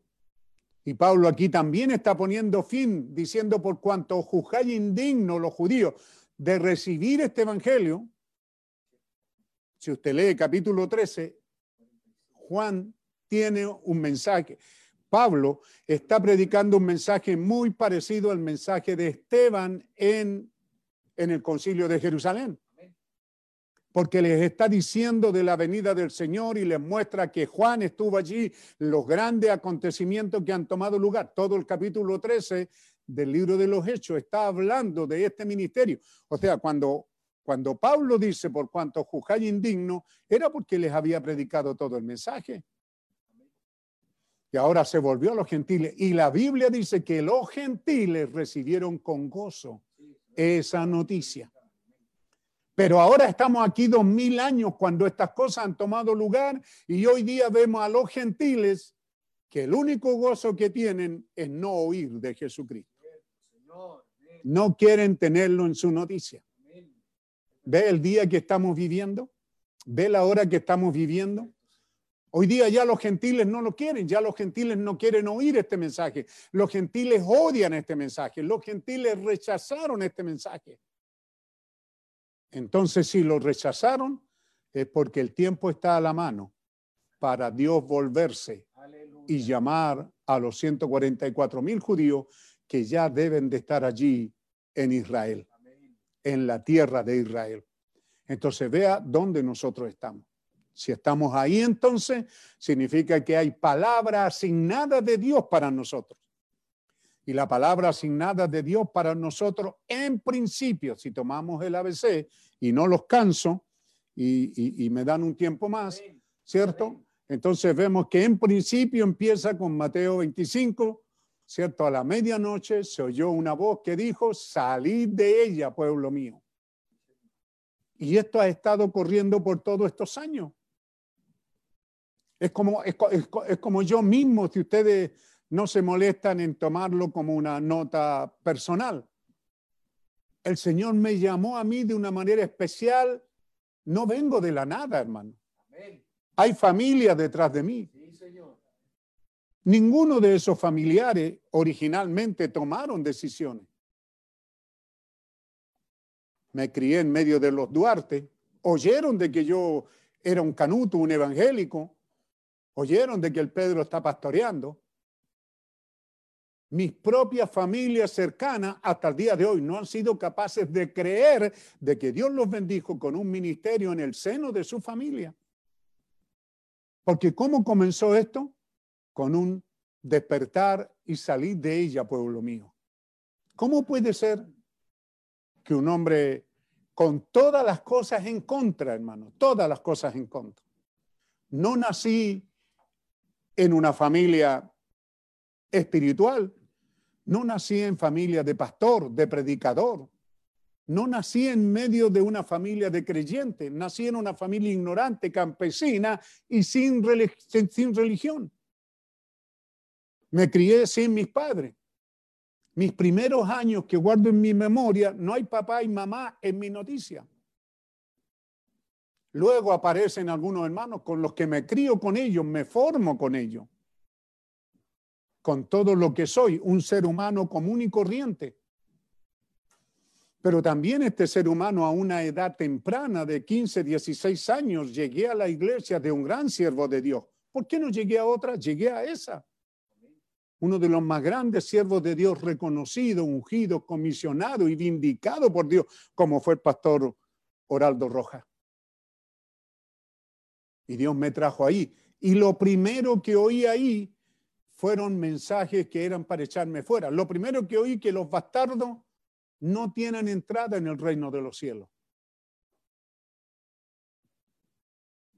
Dígame, ¿cuánto, cuánto usted ha visto en, en- su caminar de la iglesia que oyen algo que les hiere y se van para no volver más? No, me hirió. Me ofendió el Señor, el predicador. Yo lo único que miraba y no podía entender, hermano. No podía entender por qué yo estaba allí creyendo el Evangelio en vista que la palabra, la Biblia me decía que yo no tenía ni una parte allí. No tenía nada que hacer, era un bastardo. Fue entre los pentecostales que oí esa primera palabra, bastardo. Pero luego me di cuenta que no me hacía daño, hermano. Luego me di cuenta que esa palabra no me dejaba fuera. Entendía yo que los bastardos no tienen entrada en el reino y sus diez generaciones. Era, era, era, fuerte cuando ya llego al mensaje y oigo al profeta de la edad diciendo que por diez generaciones yo no tengo entrada, mis hijos, mis nietos, mis bisnietos, mis tataranietos, no hay nadie. Por diez generaciones. ¿Cómo fue que eso no me hizo daño, hermano? ¿Cómo fue que eso no me echó fuera? Pasaron años, quizá en el mismo mensaje, llevaba como 30 años cuando al fin recibo, ¿verdad? El papelito donde en un papel informal al hermano Branham le preguntan como profeta de Dios, pastor y obispo de las almas de esta séptima y final edad, ¿qué pasa con esta gente? Y él dice, el Espíritu Santo quita el estigma para siempre. ¿Cómo no lo supe yo allá, pero sin embargo actué como que sí lo hubiera sabido? Porque si yo hubiera tenido un pleno conocimiento que los bastardos nunca debí de haber seguido en la iglesia, nunca debí de haber seguido en el Evangelio, debí de haberme ido lejos al mundo. Porque la misma Biblia que yo estaba creyendo me estaba expulsando.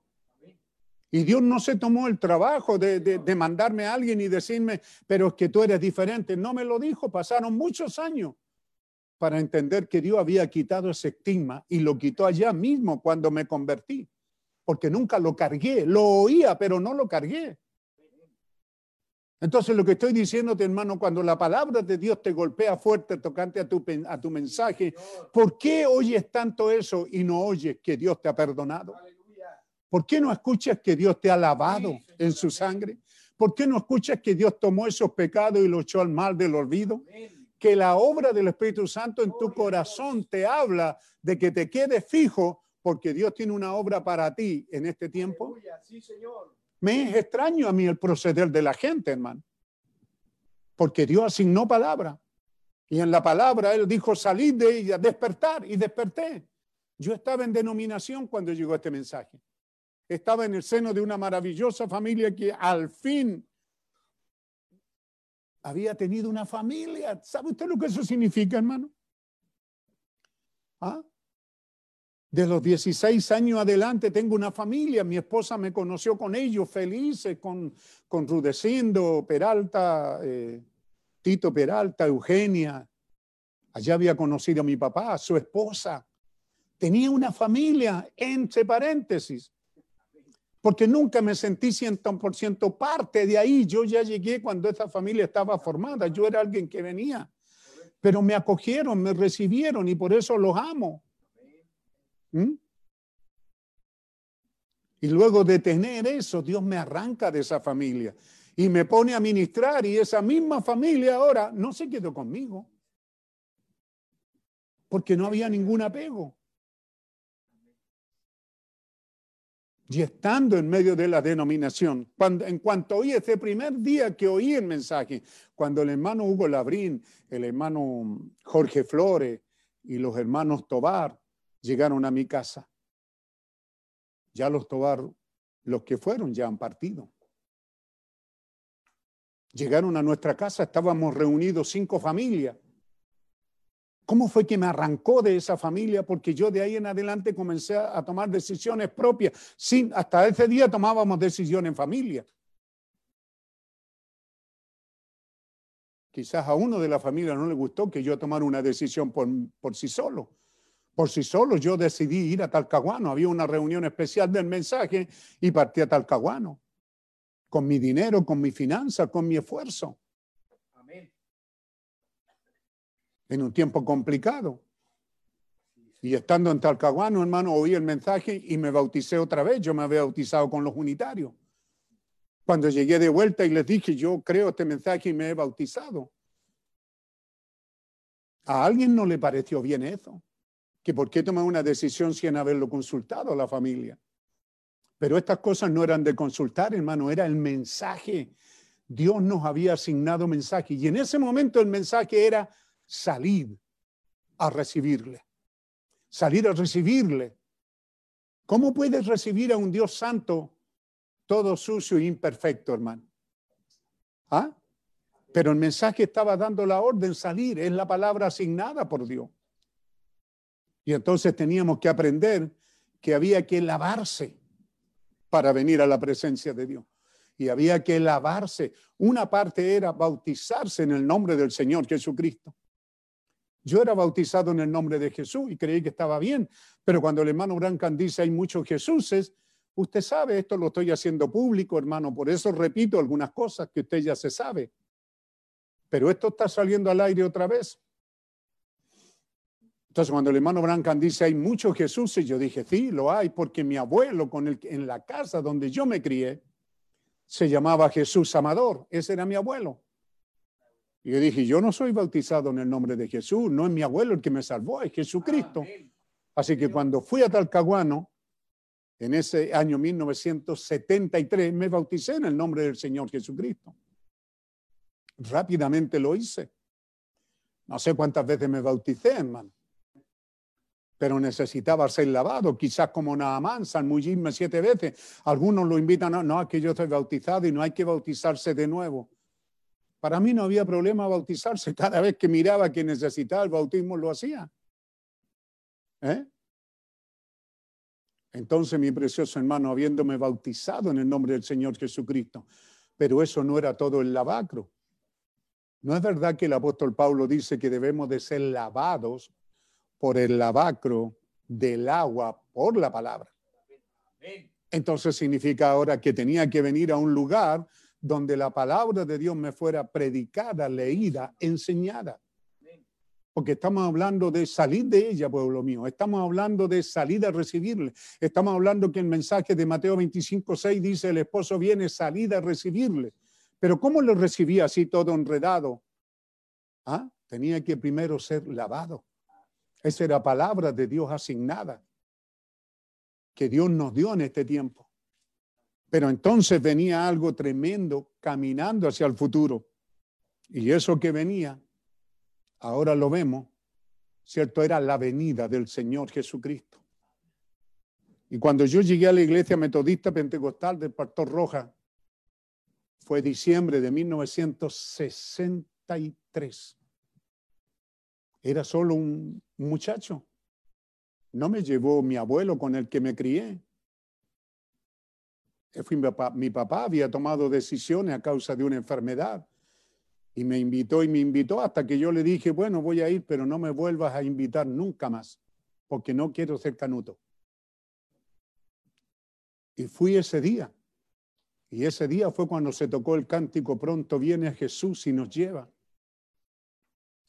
Eso fue hace como 60 años, hermano que yo veía que la venida del Señor estaba ahí a la mano. ¿Cuán a la mano estaba? No lo sé. Entonces hay hermanos pentecostales que pudieran decir, oye, ustedes predican que William Branham dijo tal cosa y no se ha cumplido, pero yo le diría a todos ustedes pentecostales, si alguien me oye, ustedes predicaron que el Señor viene y no ha venido,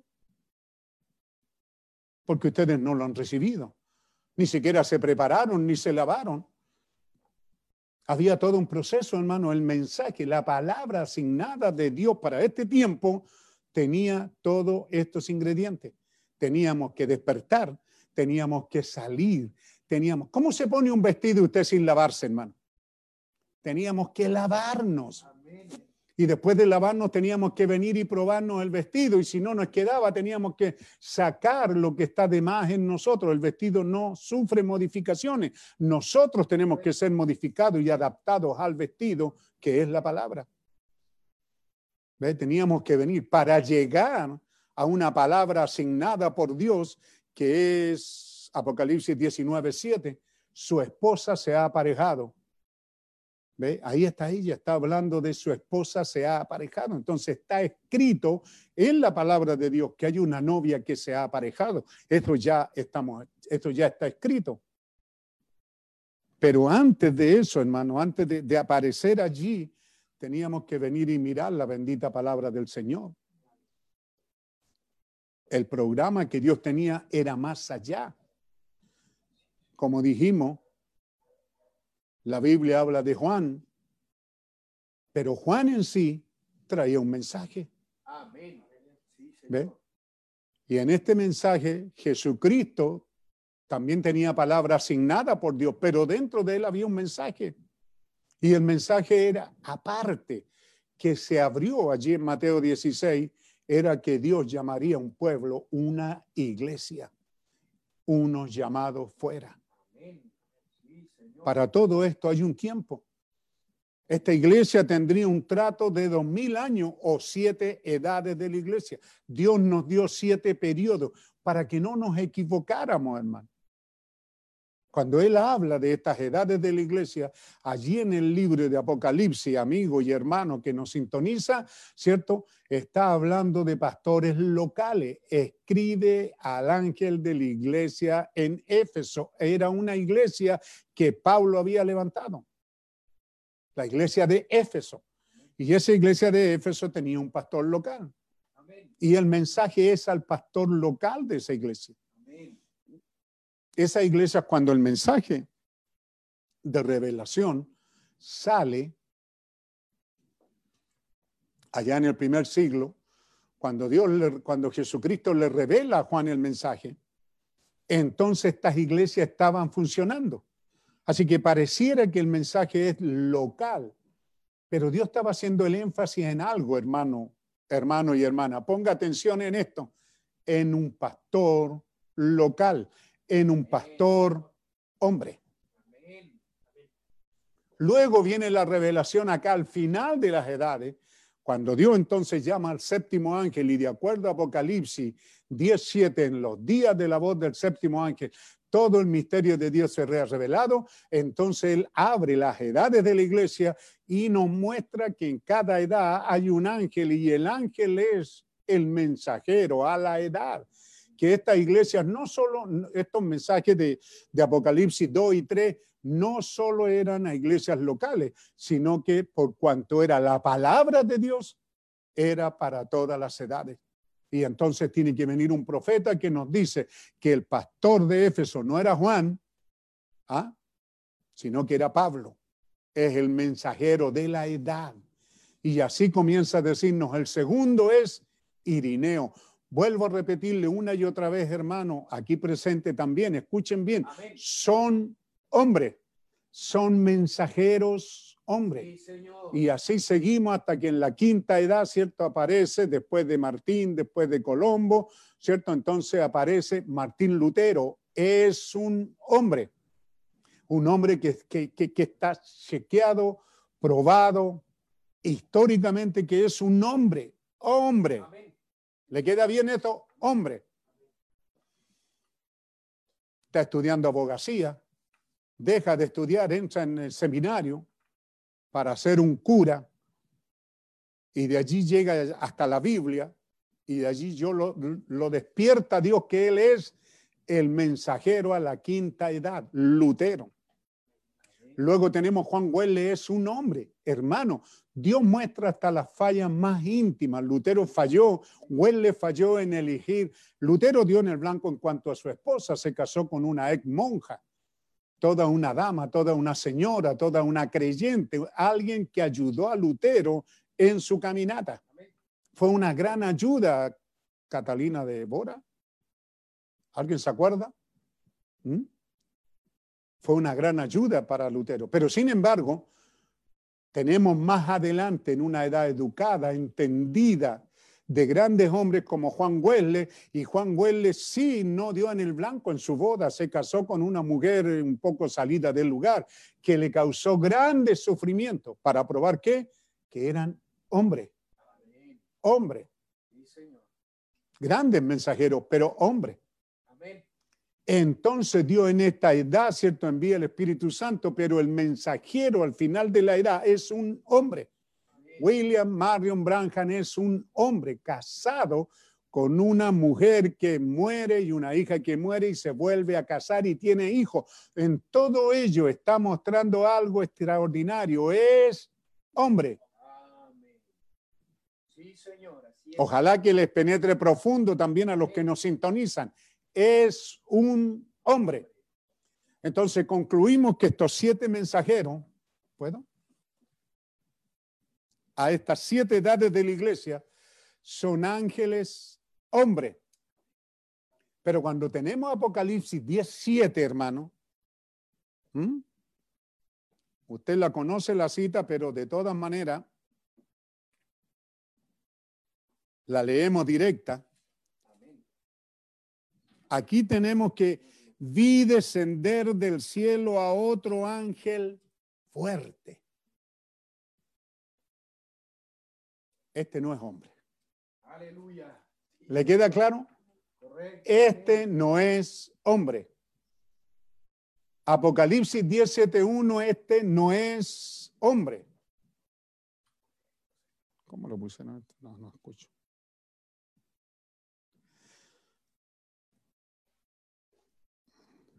escucho. Hacia arriba, Esteban. Ahí, tiene que salir por ahí. ¿Usted también? Ahí. Deténgase ahí, piense muy bien. Yo sé que el alimento que Dios nos ha asignado en esta edad y para ustedes creyentes del mensaje no es difícil. pero digamos que estoy en el evangelismo, digamos que estoy predicando al aire, a través de estas ondas. Y digamos que hay gente que nos está sintonizando que no entiende nada, entonces, pero es importante que usted, amigo y hermano que nos está siguiendo, que estos ángeles, porque su Biblia debería de decir así, debería de decir, escribe al ángel de la iglesia en Éfeso. ¿Ve? A ver si lo tomamos. Escribe al ángel de la iglesia en Éfeso. Aún la gramática es perfecta. ¿Y quién lo dice? Gente ignorante, pero es perfecta porque la palabra ángel está escrita en A minúscula con acento. Ángel. A Éfeso. Escribe, versículo 8, al ángel de la iglesia en Esmirna. ¿Ve? Versículo 12, escribe al ángel de la iglesia en Pérgamo. Igual. Escribe al ángel de la iglesia en Tiatira.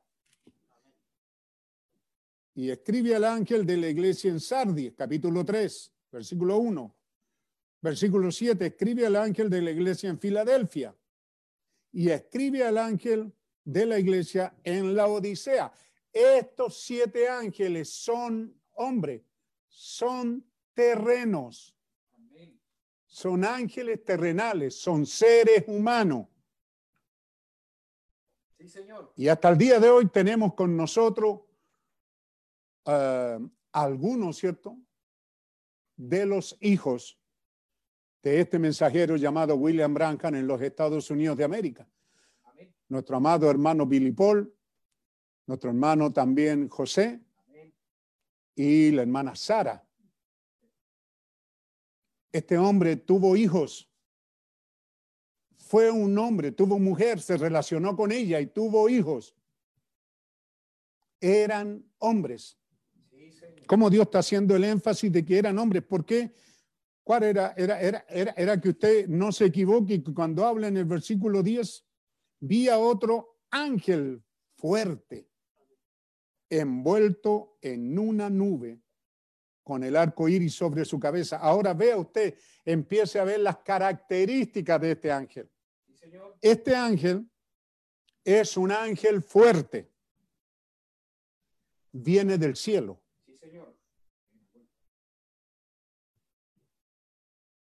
No es terreno como los otros.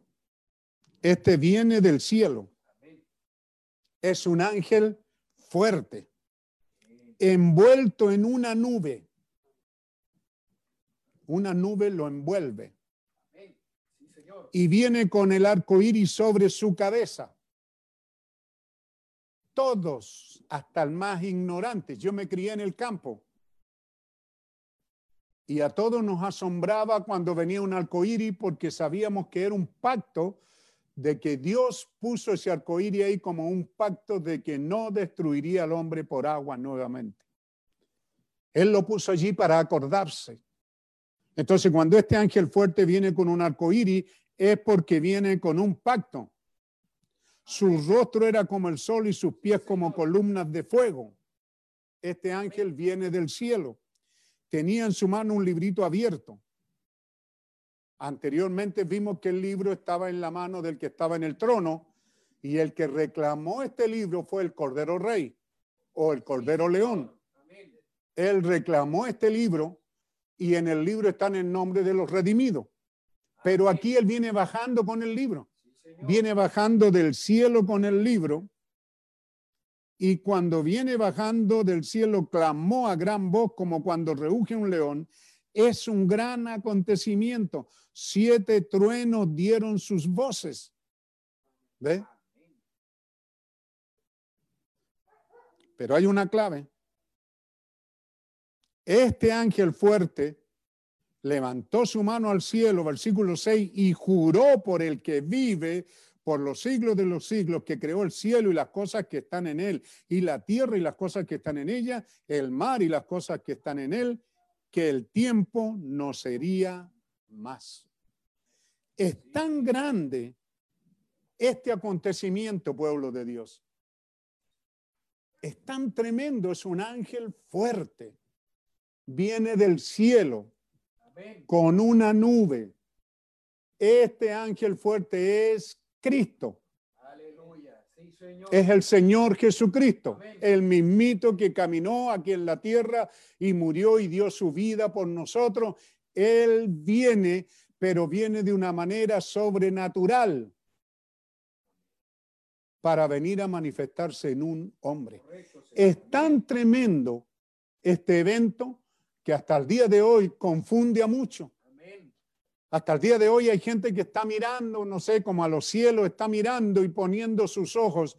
Pero mire, la primera clave de todas, para que nunca más,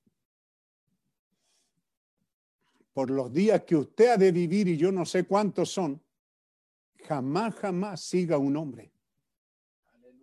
Son siete ángeles mensajeros y el séptimo ángel mensajero estuvo y se fue. No hay más ángeles mensajeros hombre. No importa quién me esté escuchando y quién oiga y quién crea que es otro mensajero. No, Señor, no hay ángeles mensajeros, el séptimo mensajero. Y cuando el séptimo mensajero, este séptimo ángel está en la tierra, en los días del séptimo ángel, es cuando desciende este ángel fuerte. Se da cuenta que se presta para confusión porque primero dicen, oh, entonces este, este tremendo acontecimiento no ha sucedido. Bueno, pero si no ha sucedido, entonces también tendríamos que decir que tampoco ha sucedido que estuvo el ángel aquí o este ángel fuerte. Están unidas las dos cosas. Es tan tremendo este evento sobrenatural de este personaje, de este ángel fuerte, de este ángel celestial, de este ángel del cielo. Es un hecho tan tremendo que confunde a la gente. Y de repente se levanta un cierto ministro con muchas cosas, con muchos atributos, con dones de Dios. Me parece legítimo, eso es Dios dándonos hombres terrenales. Pero este de Apocalipsis 17 viene del cielo y es Cristo. Aleluya. Sí, Señor. Amén. Usted no lo puede poner en el futuro, hermano, por favor, no lo puede poner en el futuro porque Él vino cuando el mensajero terreno estaba aquí. Amén. El último hombre mensajero de Dios estaba en la tierra cuando descendió este ángel fuerte. Y este ángel fuerte vino y descendió.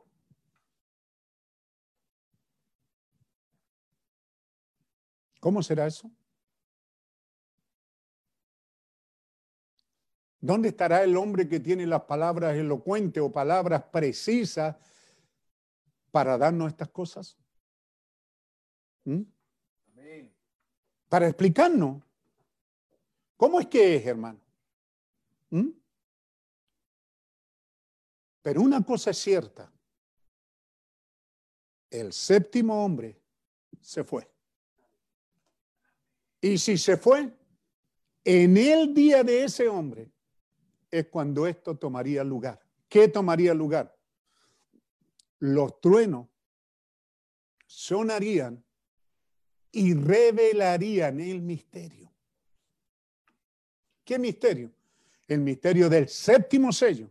Y el séptimo sello es la venida del Señor Jesucristo. Aleluya. Sí, Señor. Y los siete truenos lo contuvieron. Pero usted no puede estar mirando en el futuro cuándo van a sonar esos truenos, porque el séptimo ángel ya estuvo. No hay dónde perderse. El séptimo ángel ya estuvo. Amigo y hermano, quizás que nos sintoniza, pudiera haber alguien que no cree estas cosas y puede decir, pero ¿por qué endiosan a un hombre? No, si todo lo contrario, lo estamos haciendo lo que él es, un hombre que estuvo aquí, murió y se fue, fue retirado. De la misma manera que el año 1948, los grandes hombres de Dios fueron sacados de la escena. Estaban ahí en la escena, usted sabe, en, en- en- en- en el, en el cine, en el teatro, en el, ¿Mm? donde todo el mundo lo está viendo. Ellos están actuando ahí.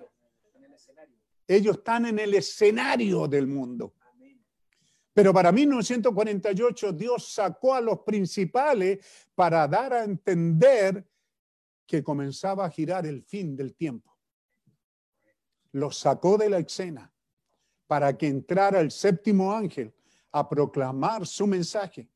¿Y cuál era su mensaje? La venida de Cristo. La venida de Cristo está a la mano. Pero luego Dios sacó de la escena 1965, sacó de la escena al mensajero.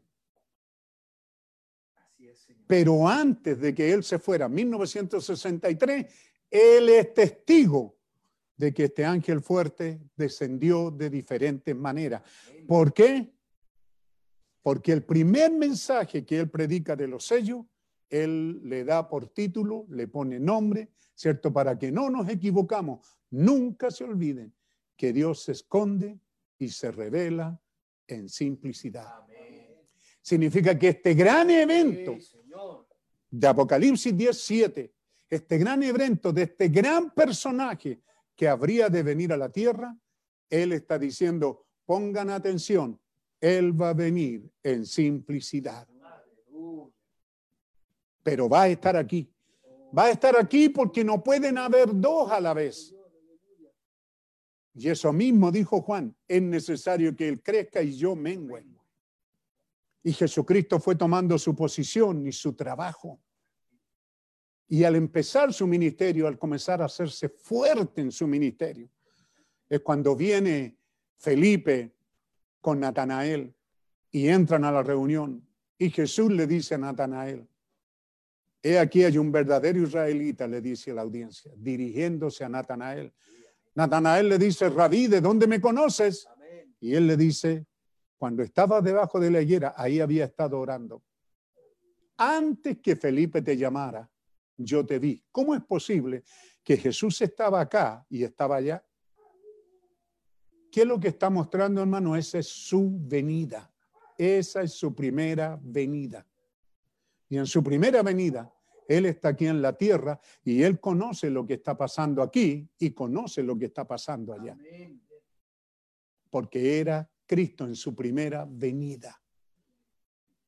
Y cuando Natanael dice que le cree, Señor mío, Dios mío, la expresión de, de creer, Natanael, Natanael aceptó eso asombrado, recibió eso, lo creyó de todo corazón.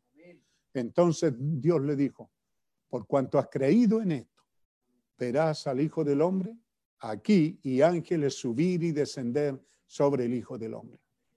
No hay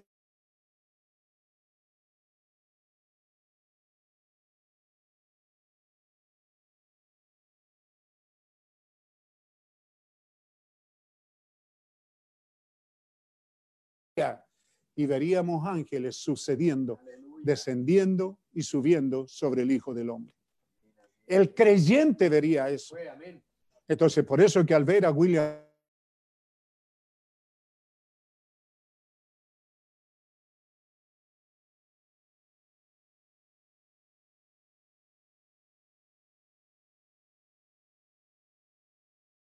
él cumplió una labor de mensajero de la edad. Desde el 48, cuando Dios lo llamó en su primera etapa, hasta el 60, 63 aproximadamente, ¿cierto? Cuando entra en el tercer jalón. Allá lo llama para el primer jalón en la primera etapa, pero acá lo llama para el tercer jalón. Entonces, William Branham, el mensajero está en la escena, pero el mensajero deja de trabajar porque Cristo empieza a manifestarse en él. ¿Por qué se manifiesta en él? Porque Dios nos está diciendo que él lo haría en una novia. ¿Cuál es el cuerpo que Jesucristo tiene en este día donde él mostrarse? Una novia. Y entonces por eso que él dijo, necesitamos esa revelación. Necesitamos la revelación de los siete truenos. Ellos no solamente van a hacer algo mágico, una varita mágica, sino que si logramos entrar en esto, entonces es posible que comencemos a creer. Entonces, ¿se fija usted qué es lo que tenemos aquí en, en- en- en la lectura bíblica de hoy día? Dios habiendo hablado muchas veces y de muchas maneras a los padres por los profetas. Pero en estos postreros días nos ha hablado por el Hijo, Jesucristo, quien descendió. El séptimo sello fue abierto y reveló a Jesucristo tomando lugar primero en un hombre, William Branham, pero él fue sacado de la escena para que una novia acepte el hecho de que él está en la novia. No tiene otra tarima, no tiene otro, ¿dónde dijimos? No tiene otro escenario. Por eso el hermano Branham dice, yo estoy poniendo esta tarima, estoy poniendo este lugar para otro que ha de venir. Pero luego, cuando él está allá en el cañón Sabino, esto es para ustedes, pueblo de Dios. Y cuando él está con la mano alzada ahí en la, en la montaña el púlpito y Dios me permitió estar ahí también, ahí es donde le cae una espada en la mano y la voz le dice, no afuera, no es una voz que él escuchó que vino en la montaña, es una voz que lo habló de adentro, le dijo, esta es la espada no de un rey, es la espada del rey. ¿Qué es eso? La espada del rey, la palabra de Dios. ¿Qué es Jesucristo? El verbo. ¿Quién es Jesucristo? La palabra. Y la palabra, así como cayó en las manos de William Branham, y con la palabra, ¿se acuerda usted que los, los hermanos de Penco sacaron la espada del rey? ¿Por qué? Porque el rey, con la palabra, poniéndole la espada en el hombro, lo declara caballero del rey. Así que aquí tenemos ahora a este mensajero la palabra en su mano. ¿Se fija? Aquí está el mensajero y la palabra en su mano. ¿Qué pasaría si en esta mañana esa palabra estuviera en su mano? A ver, niños, pongan atención, estamos cerrando. Una palabra. ¿Ah? Yo tengo una aquí que me regaló, cierto, nuestro hermano Durán, la trajo de España, que es una réplica plástica, por decirlo así, de, de la espada de Salomón. ¿Mm? Una, espada corta y liviana. Pero esta palabra del rey es un poco más grande. También la Biblia dice que es de dos filos, corta para ambos lados, corta de entrada y todavía saliendo sigue cortando. Pero todavía la clave no está en ello. ¿Ah? Es importante a ver dónde, dónde llegamos con esta palabra que nos dice aquí en es viva, es eficaz, es cortante, es más cortante que toda espada de dos filos. Penetra hasta partir el alma y el espíritu, las coyunturas y los tuétanos y discierne los pensamientos y las intenciones del corazón. ¿Ve? Esta es una pequeña espada que me regaló el hermano. ¿La pueden ver ahí? Es como la espada de, tiene algunos signos hebreos. Según lo- lo- los españoles que saben mucho también, es una réplica de la espada de Salomón. ¿Ahí la tienes? ¿Ah? Si usted la nota, es un poquito pesada. No pesa mucho, pero pesa.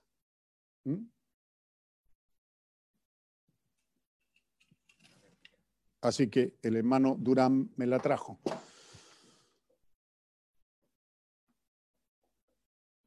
Si tenemos la espada ¿ah? desenfainada como en el monte el profeta, le cayó en la mano. Él notó el peso, la armadura le caía justo a él en la mano. Pero él reconoció una cosa, hermano, que a él no le gustaban los cuchillos. Él podía manejar un rifle y tenía el control de esa poderosa arma. Pero dice, doy gracias a Dios que no nací en el tiempo cuando se usaron las espadas. Porque me- para mí, dice él, hubiera sido un problema cómo uso esa arma. Él sabía que lo que había caído en su mano era la espada del rey. ¿Cómo la uso? Es pesada. Ustedes niños a veces pueden ver películas ahí con la espada, pero son plásticas. No, manejar una espada de usted está un rato y si no ha practicado, su mano se le cansa y ya no, ya no, ya no es eficaz. ¿De qué sirve una espada? Si no hay una mano fuerte para sostenerla. ¿De qué sirve tener la palabra? ¿De qué sirve? ¿Y de qué ha servido quizás todo este tiempo que Cristo esté en medio de nosotros? Si no hay una mano fuerte de fe. Cierto, Señor. Amén. Porque cuando los peleadores de grima, dice el profeta, cruzan las espadas, están directa al corazón. Y solo depende del que tiene una mano fuerte. La clavará directo en el corazón del enemigo. En este momento pudiera suceder así que las espadas están cruzadas, entrelazadas, y el diablo está apuntando directo a tu corazón. Él no quiere herirte, él quiere matarte. Pero también Dios te ha dado la oportunidad de apuntar directo al corazón del diablo. Y cuando él echa fuera demonio, el profeta dice, y no vuelvas más.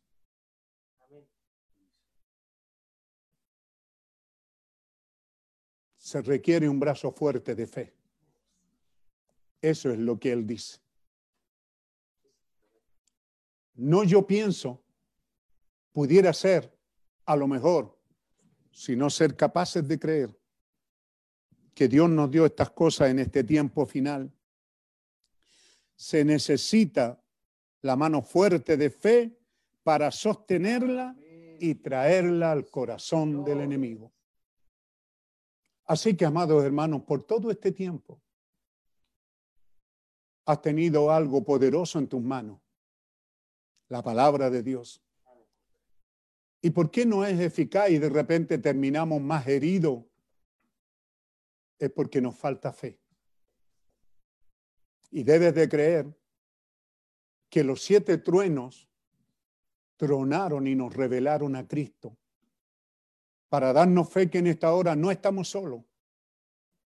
No temáis, manada pequeña, no importa lo que suceda, no importa, no importa como dice el Salmo, si caen mil y diez mil a tu diestra, no importa cuántos enfermos mueran, mantente creyendo que Él te comisionó a sanar enfermos. Mantén tu espada directo al corazón del diablo y hazlo huir. Que toda enfermedad se aleje. ¿Cuánto nos gozamos aquel día cuando predicamos que Abraham, ¿a qué edad? 160, ¿alguien se acuerda? Isaac murió de 180 años. Y así vemos a Isaac, Jacob, Abraham, José. ¿Qué de Moisés, hermano? ¿Qué de David? No hay ninguna escritura que diga que ellos murieron de enfermedad y de plaga. Ellos solo se acostaron en la cama o se recostaron en algún asiento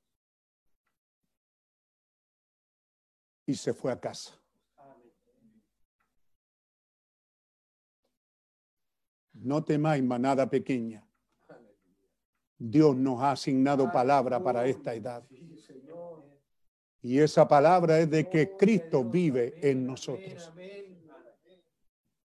No tiene otra tarima, no tiene otro proscenio, no tiene otro escenario, no tiene otro lugar donde Cristo estar. Allá en el pasado Él vino a través de los profetas, pero en los postreros tiempos Él vendría por el Hijo. Para ayudarnos en fe se manifestó en un hombre para que lo viéramos. Pero el único lugar donde Dios está hoy día es en el altar llamado novia, es en ese pueblo llamado novia. Usted tiene una espada poderosa en la mano, hermano y hermana. Ustedes también, niños. Pero es posible que un bebé arrastre la espada, no, no, no tiene nada que hacer. No puede levantarla no tiene fuerza para levantarla.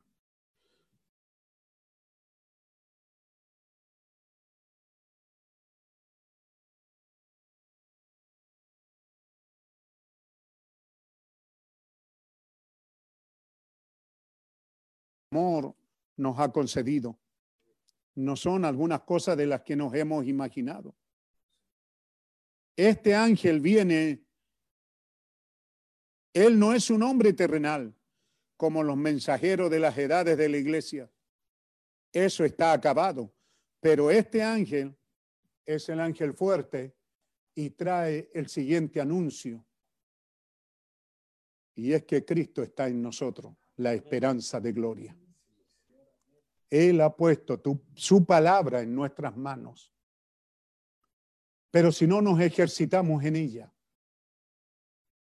Por eso cuando termina el primer jalón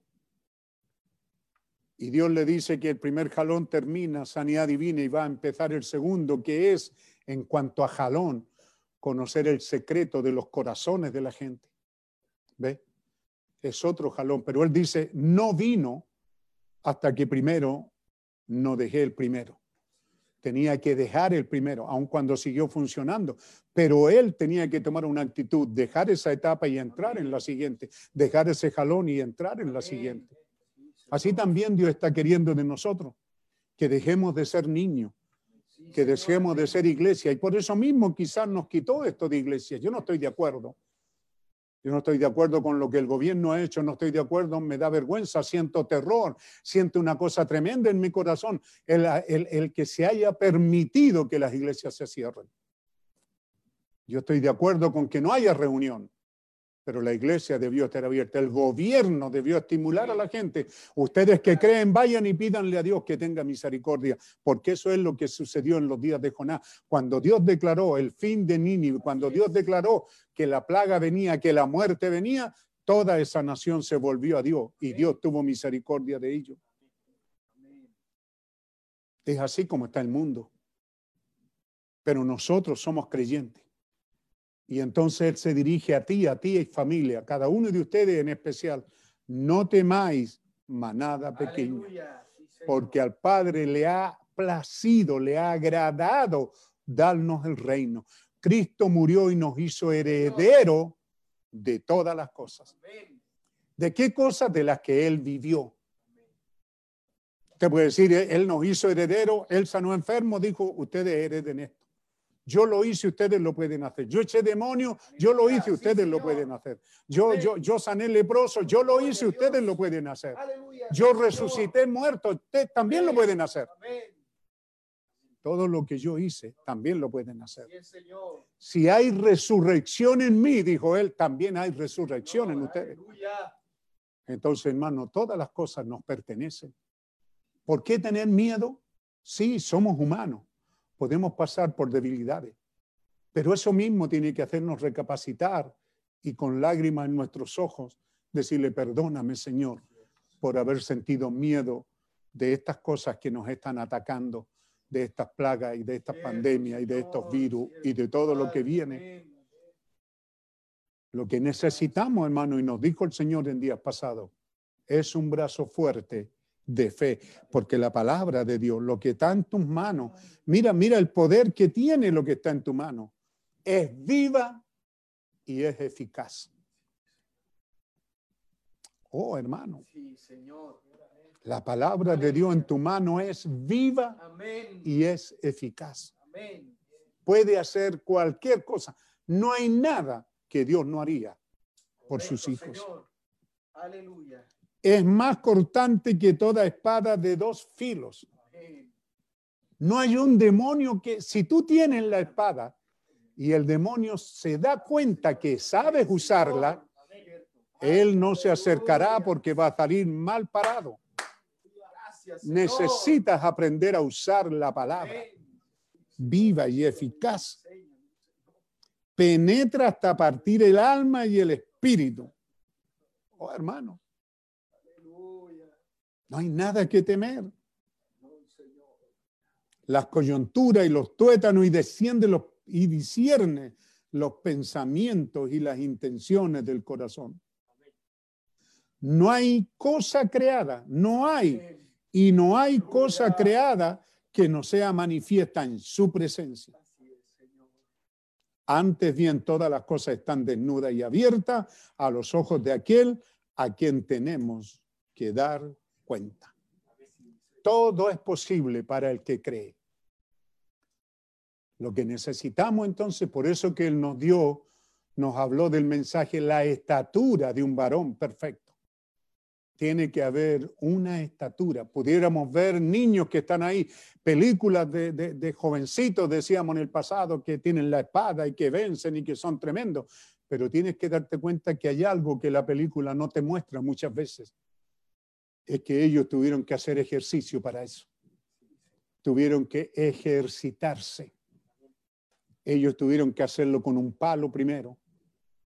Ellos tuvieron que hacerlo con un árbol. El pobre árbol sufrió las primeras consecuencias de, los cortes de la espada. ¿Ves? Entonces hay que practicar para ello, hermano. Pero practicar tienes que, una cosa es lo que dice mi hermano aquí, que lo escucho, ¿verdad? Entrenar. Una cosa es entrenar, otra cosa es practicar. ¿Mm? Entrenar es cuando tú oras, cuando tú lees la palabra y ahí encerrado, mientras la lees, tú puedes quebrantar tu corazón y decir, esto es la verdad, esto es la verdad, esto es la verdad, esto es la verdad, esto es la verdad. De ahí está siendo entrenado, entrenando en la palabra. Pero cuando la practico, dice el profeta, cuando salgo al campo, cuando soy retado, cuando hay un enfermo por qué orar, entonces practica. Algunos dicen, no, es que todavía me falta. Sí, pero practica. ¿Qué tal si funciona, hermano? Si hay un hermano enfermo en casa, si hay una necesidad, practica, pon en práctica la palabra. Si hay una necesidad, clama a la palabra del Señor. Si hay un enfermo, habla la palabra. No sabemos si va a funcionar o no. Sabemos que la palabra funciona. Pero de lo que pudiéramos tener duda es si tengo práctica para usarla bien. Aquí hay un, amigo mío, ¿verdad? Aquí a mi lado que tomó el cuchillo, dice, y lo limpió así y se cortó el dedo. Con un cuchillo. ¿Ah? ¿Cuántas veces nosotros los hombres hemos tomado el cuchillo de cocina y nos cortamos? La esposa tiene habilidad para usar el cuchillo. Aún así, ella también a veces se ha cortado. ¿Ve lo peligroso que es un cuchillo? ¿Ah? Entonces, mi hermano, hay que practicar, porque usted al lanzarle un corte al diablo puede cortarse usted. Pero el profeta dice, cuando dejé el primer jalón, comencé a probar el segundo. ¿Ve? Y cuando dejé el segundo, en esos últimos dos o tres años, él dijo que comenzó a probar el tercero. Pero no había necesidad. El tercero había probado por sí mismo. Resucitado al pececito, sanando a la esposa, trayendo ardilla, salvando a los hijos de Gatirrain y control de la naturaleza. Era Dios diciéndole, usa la espada. Solo habla la palabra. Di la palabra. Comienza a practicarla. Se da cuenta que aún él, en esas condiciones, no llegó y la usó. Cuando él está cazando allá y él vio que, ¿cuáles fueron las condiciones? El tiempo estaba seco, se podía oír si usted caminaba lo, las chamizas, las ramas quebrarse y una ardilla a distancia se escondieron. Andaban cazadores por todo lugar, así que no había ardilla, así que él dijo que decidió sentarse o medio acostarse en un árbol. Y entonces Dios le dijo, ¿cuántas quieres? Él mismo no creyó. ¿Por qué te sientes mal tú si no crees? Él mismo no creyó. Él mismo tuvo duda. Dijo, ¿qué? ¿De dónde vino esa voz? Se tapó la boca. Dijo, yo lo dije. Es un pensamiento que hablé. Pero la voz le dijo, ¿cuántas quieres? Y él dijo, bueno, aquí en este condado son tres o cinco en otra. ¿Ve? Entonces le dijo, háblala. ¿Dónde, dónde, dónde quieres la primera? Y él no quería, pero Dios lo presionó, Dios lo presionó y le dijo, ¿dónde quieres la primera? Y, y, y, y salió del hermano Branham como un pensamiento, ¿verdad? Hablado. Bueno, dijo, me gustaría que viniera por allá, subiera ahí en la rama y se parara ahí en la rama. Y, ahí venía la ardilla, él terminó de decir y ya la ardilla venía. Así que él tomó su rifle, apuntó y disparó. Pero todavía no creía. Fue y tomó la ardilla. Él como profeta dijo, bueno, las visiones no sangran. Yo no tengo idea de eso porque no soy un hombre de visiones. ¿Ve? Pero él vio que esa ardilla hacía así sangró, si era real, era natural y estaba muerta.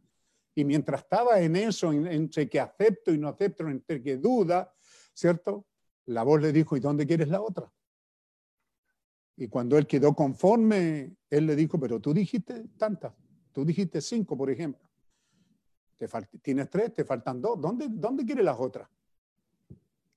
Entonces, ¿qué de malo tiene de que a veces la duda nos embargue? Cierto. ¿Qué de malo tiene, hermano, que la duda a veces no nos deje actuar? Pero deberíamos de sentarnos a escuchar a Dios. ¿Ves? Deberíamos de dejar que esa palabra crezca. Deberíamos de sentarnos en un rincón y decir, Señor, ¿pero sanará mi hermano? ¿Sanará mi hermano? ¿Sanará mi hermano? No es cuestión de hincarse y decir, Señor, sánalo, sánalo, sánalo, sino primero siéntate, ¿sanará? ¿Qué dices tú? ¿Qué dices tú, hermano? ¿Sanará? La Biblia dice que sí.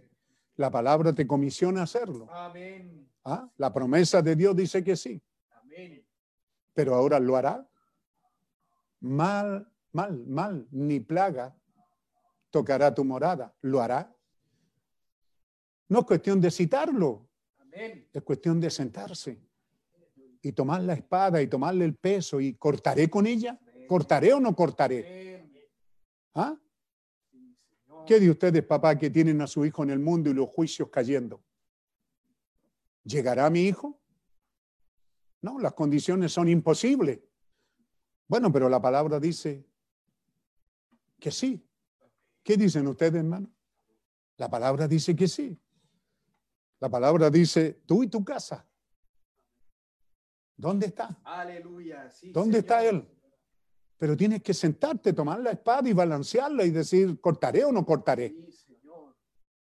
¿No te das cuenta que William Branham, cómo le llames tú, yo no lo sé, y no quiero ser enjuiciado si hay ministros escuchándome a través de la línea telefónica o lo que sea, de estos canales, ¿ves?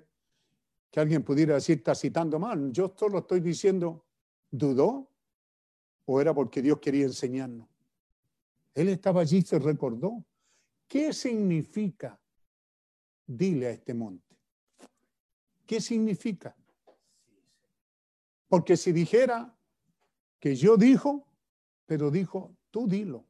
Amén. Si dijere a este monte, él estaba pensando, ¿cómo se cumple esta palabra? Y entonces Dios le dijo, llama a ardilla, a ver si se cumple. Ya, ya, ya, ya no estamos diciendo ora por los enfermos, ya no estamos diciendo ora por esto. Él dijo, háblalo. Amén. Nos dijo, predícale a los dos jóvenes de Hati Ray y convéncelo. No, era te los doy. Amén. En el nombre de Jesucristo te los doy. Señor. Se da cuenta que es diferente a convencer, es diferente a predicar un mensaje evangelístico. No, no, no. Era fe. Dios siempre ha asignado palabra. Y esta es la palabra de Dios asignada para nosotros, novia de Jesucristo en este día. Es la palabra que Dios ha asignado. ¿Qué tal si nos despedimos de grupo en grupo mientras la música suena y el encargado comienza a ordenar de tal manera que al pasar, como tenemos tiempo, ¿cierto? Podamos tener la oportunidad de saludarnos y despedirnos. Así que llamen a los niños que se habían ido a la escuela dominical, que regresen al asiento y entonces podremos despedirnos. Padre Celestial, te damos las gracias por esta palabra buena que nos has dado, Señor. Y permítenos tú buscar y creer en la palabra asignada para este tiempo. Y la palabra asignada para este tiempo, Señor, es, Señor, que tú estás en nuestro medio y que eres real y que cualquier cosa puede suceder en esta hora. Padre, oramos que esta palabra haya caído en buena tierra, que esta palabra se ha llegado a alguien que nos sintoniza, a alguien que no sabe del mensaje, pueda creer de que esta edad no podía quedar sin palabra. Tú nos diste de que Israel volvería y volvió. Tú nos diste palabra asignada de que eh, Jerusalén dejaría de ser hollada de los gentiles y hoy día está gobernada por los israelitas, Señor. Vemos el cumplimiento de tu palabra. Para este tiempo, tú dijiste que nos darías un profeta y lo diste y ya se fue, salió de la escena, pero entonces prometiste que un ángel fuerte descendería del cielo. Te damos la gracia y este ángel fuerte nos dio el libro y nos dijo, cómela, será amarga en tu boca o será dulce en tu boca y amargo en tu vientre. Porque es necesario que otra vez profeticemos y aquí estamos, Señor, para cumplir esta labor. Bendice a tu pueblo en cada hogar. Bendice a las familias reunidas maravillosamente en cada uno de los hogares. Gracias porque nos das la oportunidad de estos hermanos que han trabajado, Señor, con el Internet, el audio, los encargados. Gracias por ello, Señor, que han hecho posible de que en esta reunión podamos vernos que estamos ahí reunidos. Pudiéramos haber predicado al aire y yo estaría su- suponiendo que están ahí, pero me da mucho gusto verlos que sí están ahí, que sí se prepararon para estar en este culto. Gracias te damos. Bendice tu palabra y vivifícala en nuestros corazones y danos, oh Dios, un brazo fuerte de fe. Danos un brazo que pueda manejar la espada y poner esta palabra bien y traerla a manifestación. Que así sea, Padre. Te lo pedimos en el nombre del Señor Jesucristo. Amén. Dios nos bendiga.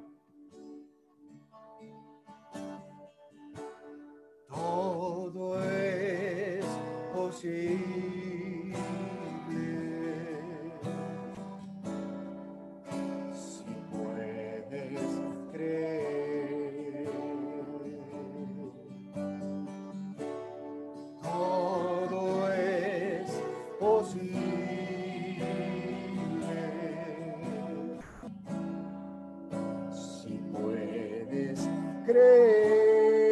Aleluya, aleluya, aleluya. Fe mueve la mano de Dios. Su palabra viva. Después, hermano, hermano Oscar, después que terminemos de cantar, nos vamos viendo grupo por grupo. Adelante.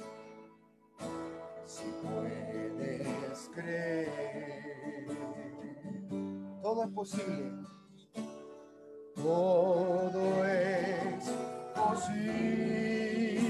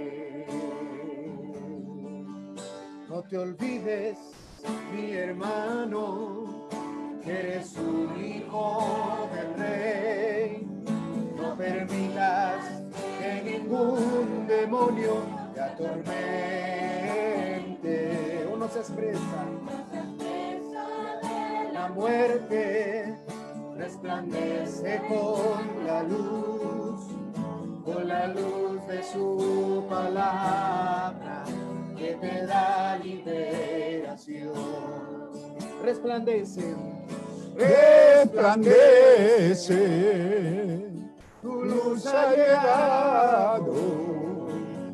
No estés oprimido, por algo su hijo murió en la cruz.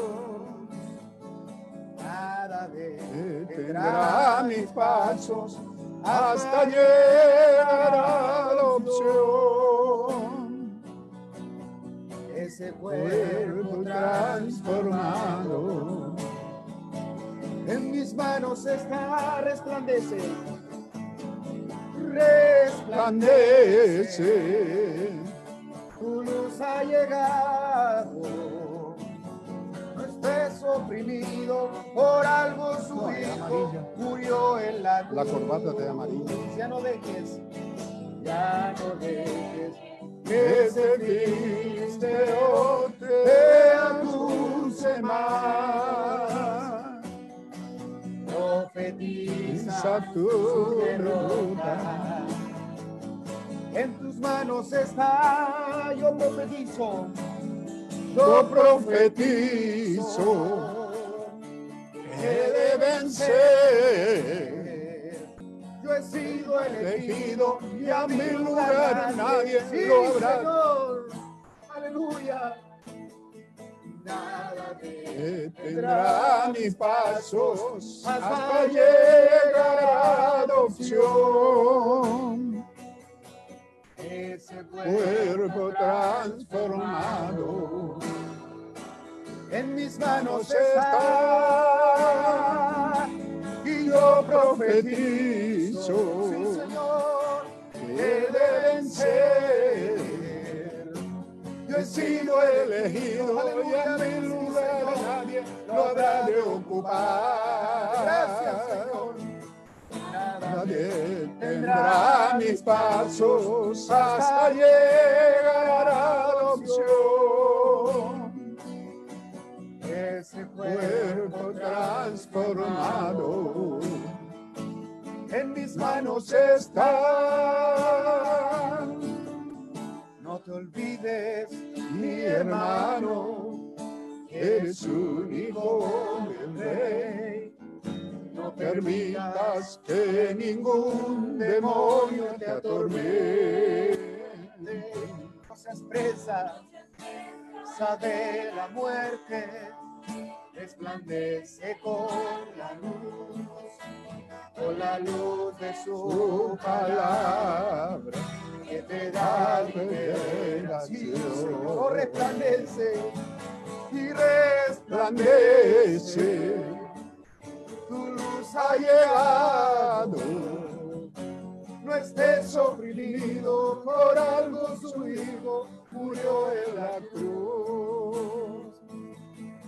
Ya no dejes que tendrá ese filisteo te acuse más.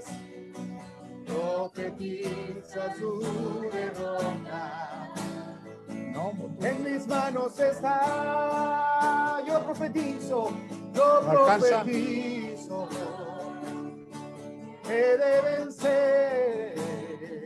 Hazte la mano. Yo he sido elegido y a mi lugar nadie lo habrá de ocupar.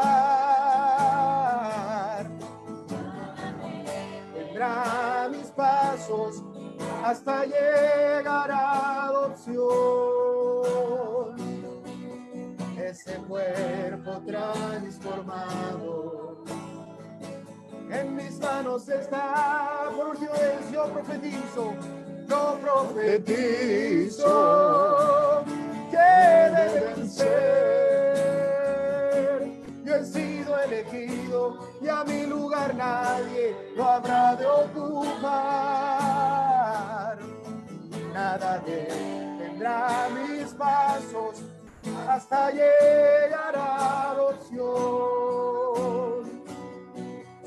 ese cuerpo transformado en mis manos estás.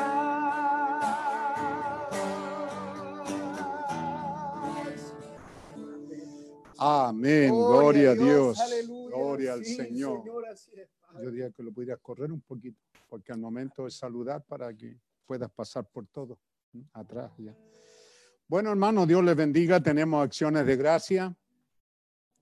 Hermano Miguel Badilla,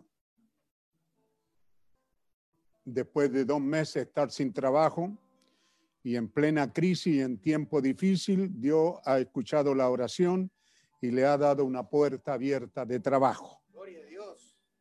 Dios lo puede hacer, ¿verdad? Amén. Amén. También nuestro hermano Patricio Marchán da las gracias al Señor y a la iglesia por la oración en favor de su hermano Oscar, porque ya fue dado de alta para terminar su recuperación en su casa. Y él manda dar las gracias por las oraciones hechas en su favor. Él está en San Fernando, Santa Cruz. Da lo mismo nomás. en Santa Cruz. San Fernando está afuera, Santa Cruz está hacia adentro. También en el día de ayer hubo un bautismo en la iglesia. Los hermanos Héctor Menari y Roberto Silva bautizaron a don Luis Daniel, quien pasa a ser nuestro hermano, para que ustedes sepan que ni lo conocen, pero hay un hermano que ha sido bautizado en el bendito nombre del Señor Jesucristo. Amén. Eh, la familia Herreras también dan gracias al Señor por la sanidad en favor de ellos después de haber sido infectados por este virus. Hoy están recuperados para la gloria del Señor. Como usted puede ver, esa plaga ha tocado varias familias, pero hasta ahora estamos saliendo victoriosos. Así que recuerde usted, use ese brazo fuerte de fe. Y por cualquier cosa no hagan bullying del hermano Durán. La espada que me regaló es de, es- es de acero. Solo que algunas partes son de plástica, pero la espada es de acero, por si acaso. No vayan a decir que no. ¿Ah? Como somos los chilenitos buenos para ello. Así que, ¿qué tal, hermano? ¿Quién está encargado ahí de la sala de audio? ¿Qué tal si nos van pasando por familia y me dan tiempo a decirles Dios les bendiga a cada familia? ¿Ah? Eh, ¿Pueden hacerlo? Cuando aparezca la familia ahí me dan un tiempito. Dios les bendiga, hijo.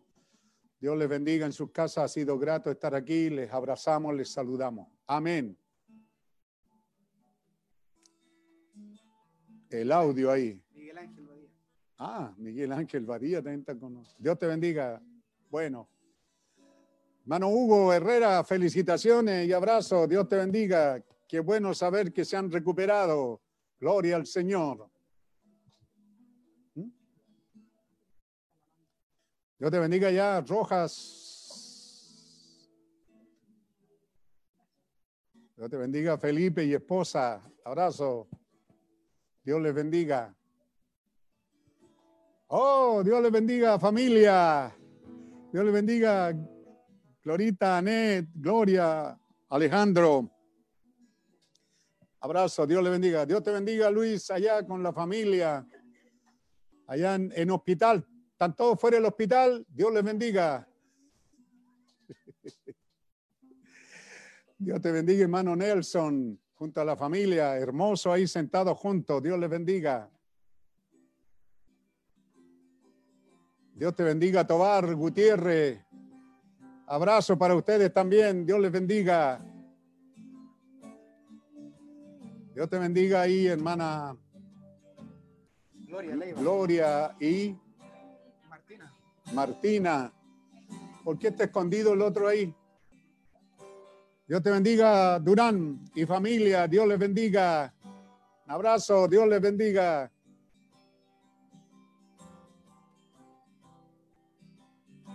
Dios les bendiga ya en Calera.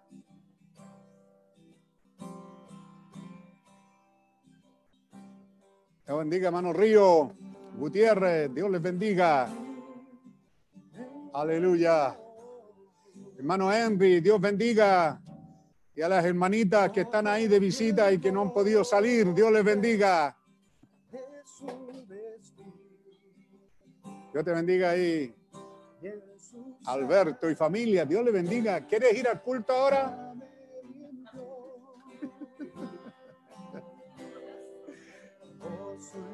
Otra vez, repetido. Dios bendiga Escobar, Fernández y Fernández. Dios te bendiga ya, Calderón Leiva. Hermosa familia, Dios le bendiga. Se ve muy bien. Dios te bendiga, Calderón Bello, muy bello. Dios le bendiga. Eso es, despierta. Dios bendiga ya, Curacaví, Dios te bendiga. familia Pastene. Cara, cara. Dios bendiga parte de Perú. Dios bendiga Perú presente. Dios les bendiga. Dios bendiga Araya, familia ahí. Hermosa familia, los abuelos. Qué bien. Dios te bendiga, hermano Brownton y familia. Abrazo para todos ustedes. Dios te bendiga. Dios te bendiga, hermano. Juan Beli, familia. José Juan. Dios te bendiga. Calderón y Pastene. Dios le bendiga, hermana Vega, Leiva. ¿Ellos escuchan o no? Dios le bendiga, hermano Vara y familia. Abrazo, Dios le bendiga.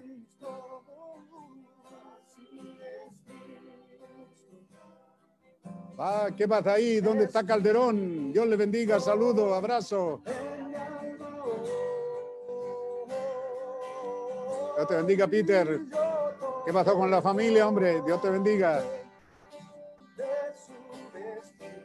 Oh, Dios bendiga, familia. Oh, ¿cómo estás?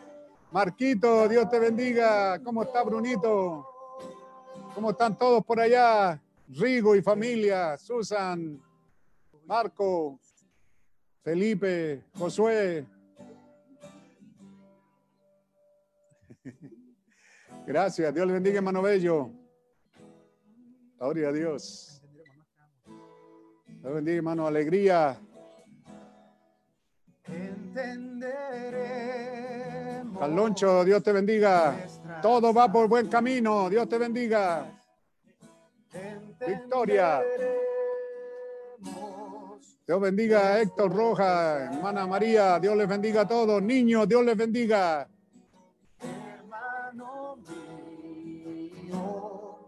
Dios te bendiga. André y familia. Abrazo. Dios le bendiga a mi hermano Muñoz, Ricardo. Dios le bendiga, hermano. Dios le bendiga ahí los Basualto. Victoria. Dios te bendiga.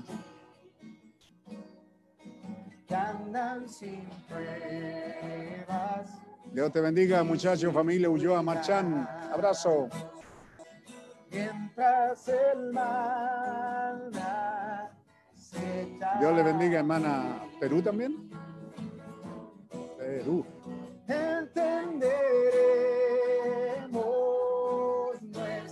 Dios le bendiga, hermana Gloria. Dios le bendiga. Hermana, Dios le bendiga. Nuestro pesar. Dios te bendiga, Ana Araya y familia. Hermano Abrazo. mío, Dios le bendiga, matrimonio Cornejo Ibáñez. Buena. todo en el cielo. Dios te bendiga, Barbón Ulloa, Gabriel. Dios te bendiga. Abrazo a todos.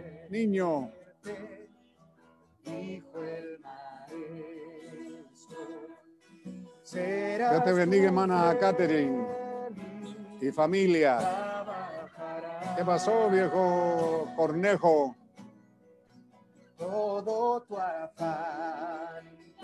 Hermano Pedro Pineda, familia Pineda, Dios le bendiga, abrazo, le extrañamos. Cuando al celeste hogar entrará. Dios te bendiga, Fernández Chávez, Dios les bendiga. Entenderemos. Dios te bendiga, hermano Muñoz y familia. Hola, niñas. Están creciendo, ¿eh? Dios le bendiga. Dios te bendiga, Hermano. Silencio y familia. Nunca todo en el cielo. Alejandro, Dios te bendiga, Tony. Y Dios bendiga a la familia Alejandro. Gloria a Dios. Dios te bendiga, Pablo y familia. Hermosa familia, Dios les bendiga. ¿Con quién están con visita? Nuestro. Dios te bendiga, viejo Castillo. Luis, Dios te bendiga. Dios le bendiga a la familia. Dios bendiga ahí la familia Villega. Todo en el cielo se Dios le bendiga. aclarará Bueno, Kim, Dios le bendiga. Buena. Se ve bien. Pérez, ¿qué pasó con los demás? Vienes con la. Dios te bendiga, Billy. Oye, ¿ya este niño de ellos? Cuando le damos en aquel día. David, familia, Dios te bendiga. Rebequita, hola, Dios le bendiga. ¿Cómo es la otra? Victoria, Rebequita, a todos ustedes. ¿Y la olla cómo se llama? Daniela. Daniela. Hola, hermano Villegas. ¿Qué pasa con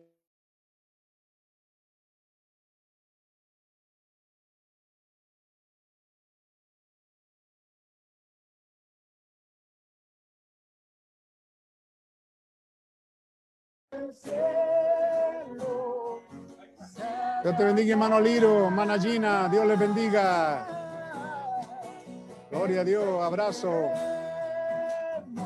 Amén.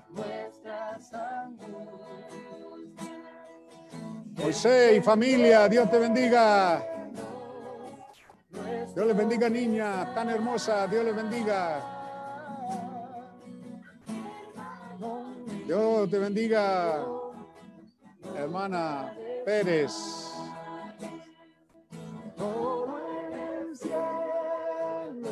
Dios te bendiga, González Medina, Dios les bendiga.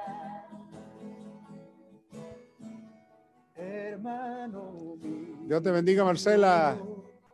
Dios te bendiga, muchacho. Hola. todo en el cielo. Rosas, ¿cómo ella? Nicole y familia, abrazo. Ánimo. Dios te bendiga, González y Fernández allá. Jesús te ayuda. Está Dios te bendiga ahí. ¿Qué es lo que hay ahí? ¿A dónde es eso? Curacaví. Curacaví, Dios les bendiga. Un abrazo a Curacaví, Dios les bendiga. Él pelea por ti. Dios te bendiga, Andrés. En la cruz. Victorioso Jesús. Él pelea por. Dios te bendiga, Castillo Salazar. Dios te bendiga. Abrazo, abrazo. Hola, Pedro, Imán. Y, y BBP y hermana Cuando Eunice, Dios les bendiga. Dios les bendiga, hermana Leiva. Salazar, Dios les bendiga. Dios te bendiga, hermana Cecilia y, Espinosa. Dios le bendiga, hermana. Ortiz, hijo, Dios les bendiga. Victorioso Jesús, Él pelea por Dios te bendiga, Elías y familia. pelea por mí, venció en la cruz. Dios te bendiga, Ronald y familia.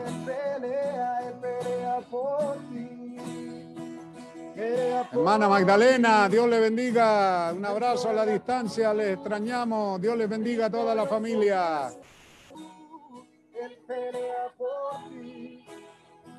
Eri, Dios te bendiga. Eri y familia, Dios les bendiga. Cruz, Victorioso Jesús. Dios le bendiga, hermana Maritza. Dios le bendiga, que esté bien. Le extrañamos. La prueba. Dios bendiga a Gutiérrez Pastene. Dios le bendiga. Cuando nos faltan amigos, Dios te bendiga, Valeria. seres queridos, Jesús nos sostiene. Mí, Despierte, Abel. Dios le bendiga. Ya terminó la reunión ya. Despierte. No está escuchando. Chao, Lalo. Dios te bendiga, Eduardo. Y familia.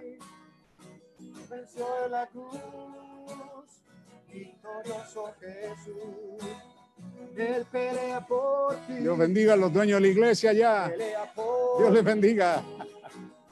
En la cruz. Dios te bendiga, hermano Sergio. Jesús. Él pelea por ti. Amén. Pelea por mí. Oh, Dios te bendiga. venció en la cruz, victorioso Jesús, venció en la cruz, victorioso Jesús, venció en la cruz, victorioso Jesús. Albónicos. Dios les bendiga a los albónicos allá.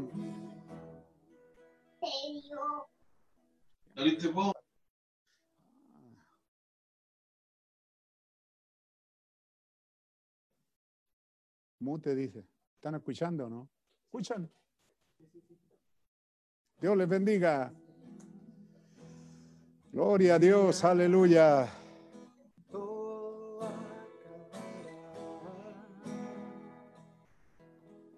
Dios te bendiga, hermano Vara. Espero Anda girándola, pues, hijo. será una realidad. Viejo Pastene, Dios te bendiga. Añoro estar sentado en esa mesa de miles de millas. Dios te bendiga. Morales, Basualto. Se ven bien.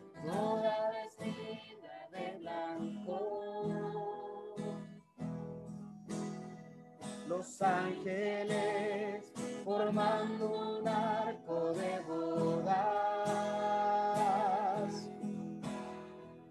Lágrimas correrán. Esas por letras que salen ahí, sí. mejillas. Sí, Señor. Ese día vendrá, ese día vendrá, Chivato. Ese día vendrá. Por última vez digamos, Señor, Señor. Gloria a Dios, les amo, hermano, les extrañamos. Dios les bendiga. fiel. No faltará la cita, ahí estaré. Quiero conocerte. Me han hablado tanto de ti. Quiero verte. Señor, cada mañana te veo. Siento que tocas mi puerta y vienes por mí.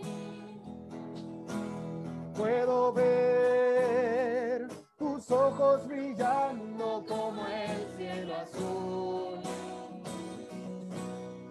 Mi corazón gime por ti, por ti. Señor, aquí te espero. No faltará la cita y estaré. Quiero conocerte.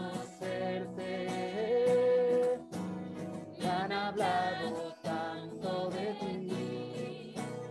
Quiero verte. Oh Señor, aquí te espero fiel. No faltará la cita, ahí estaré.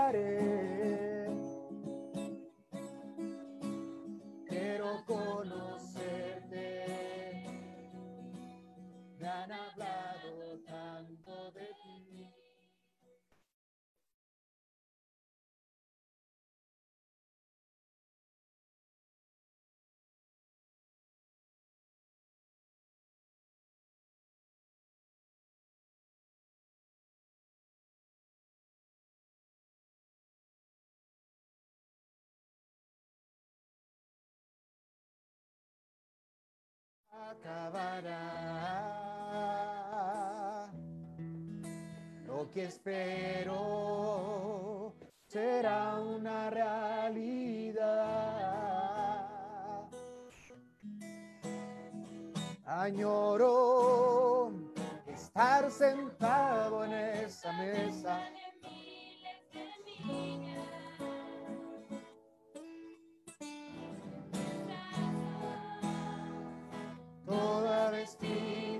Blanco. Los ángeles formando un arco de bodas. Lágrimas correrán por nuestras mejillas. Ese día vendrá.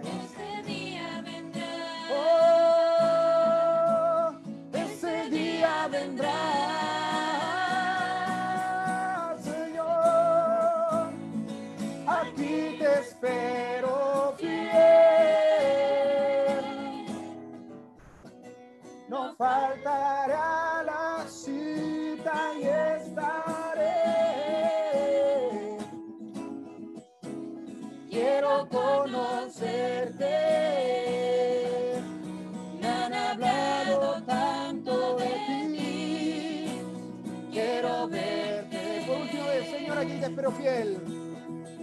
Señor, aquí yo te espero fiel. No faltará la cita, ahí estaré.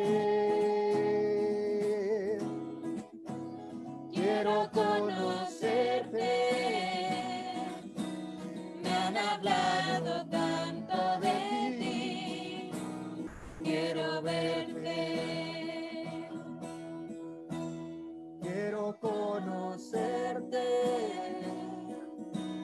Me han hablado tanto de ti. Quiero verte.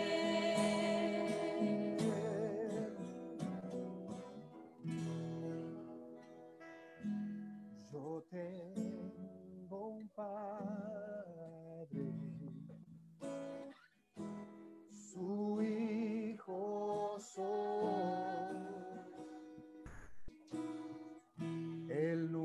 me abandonará, no importa dónde voy. Yo tengo un padre.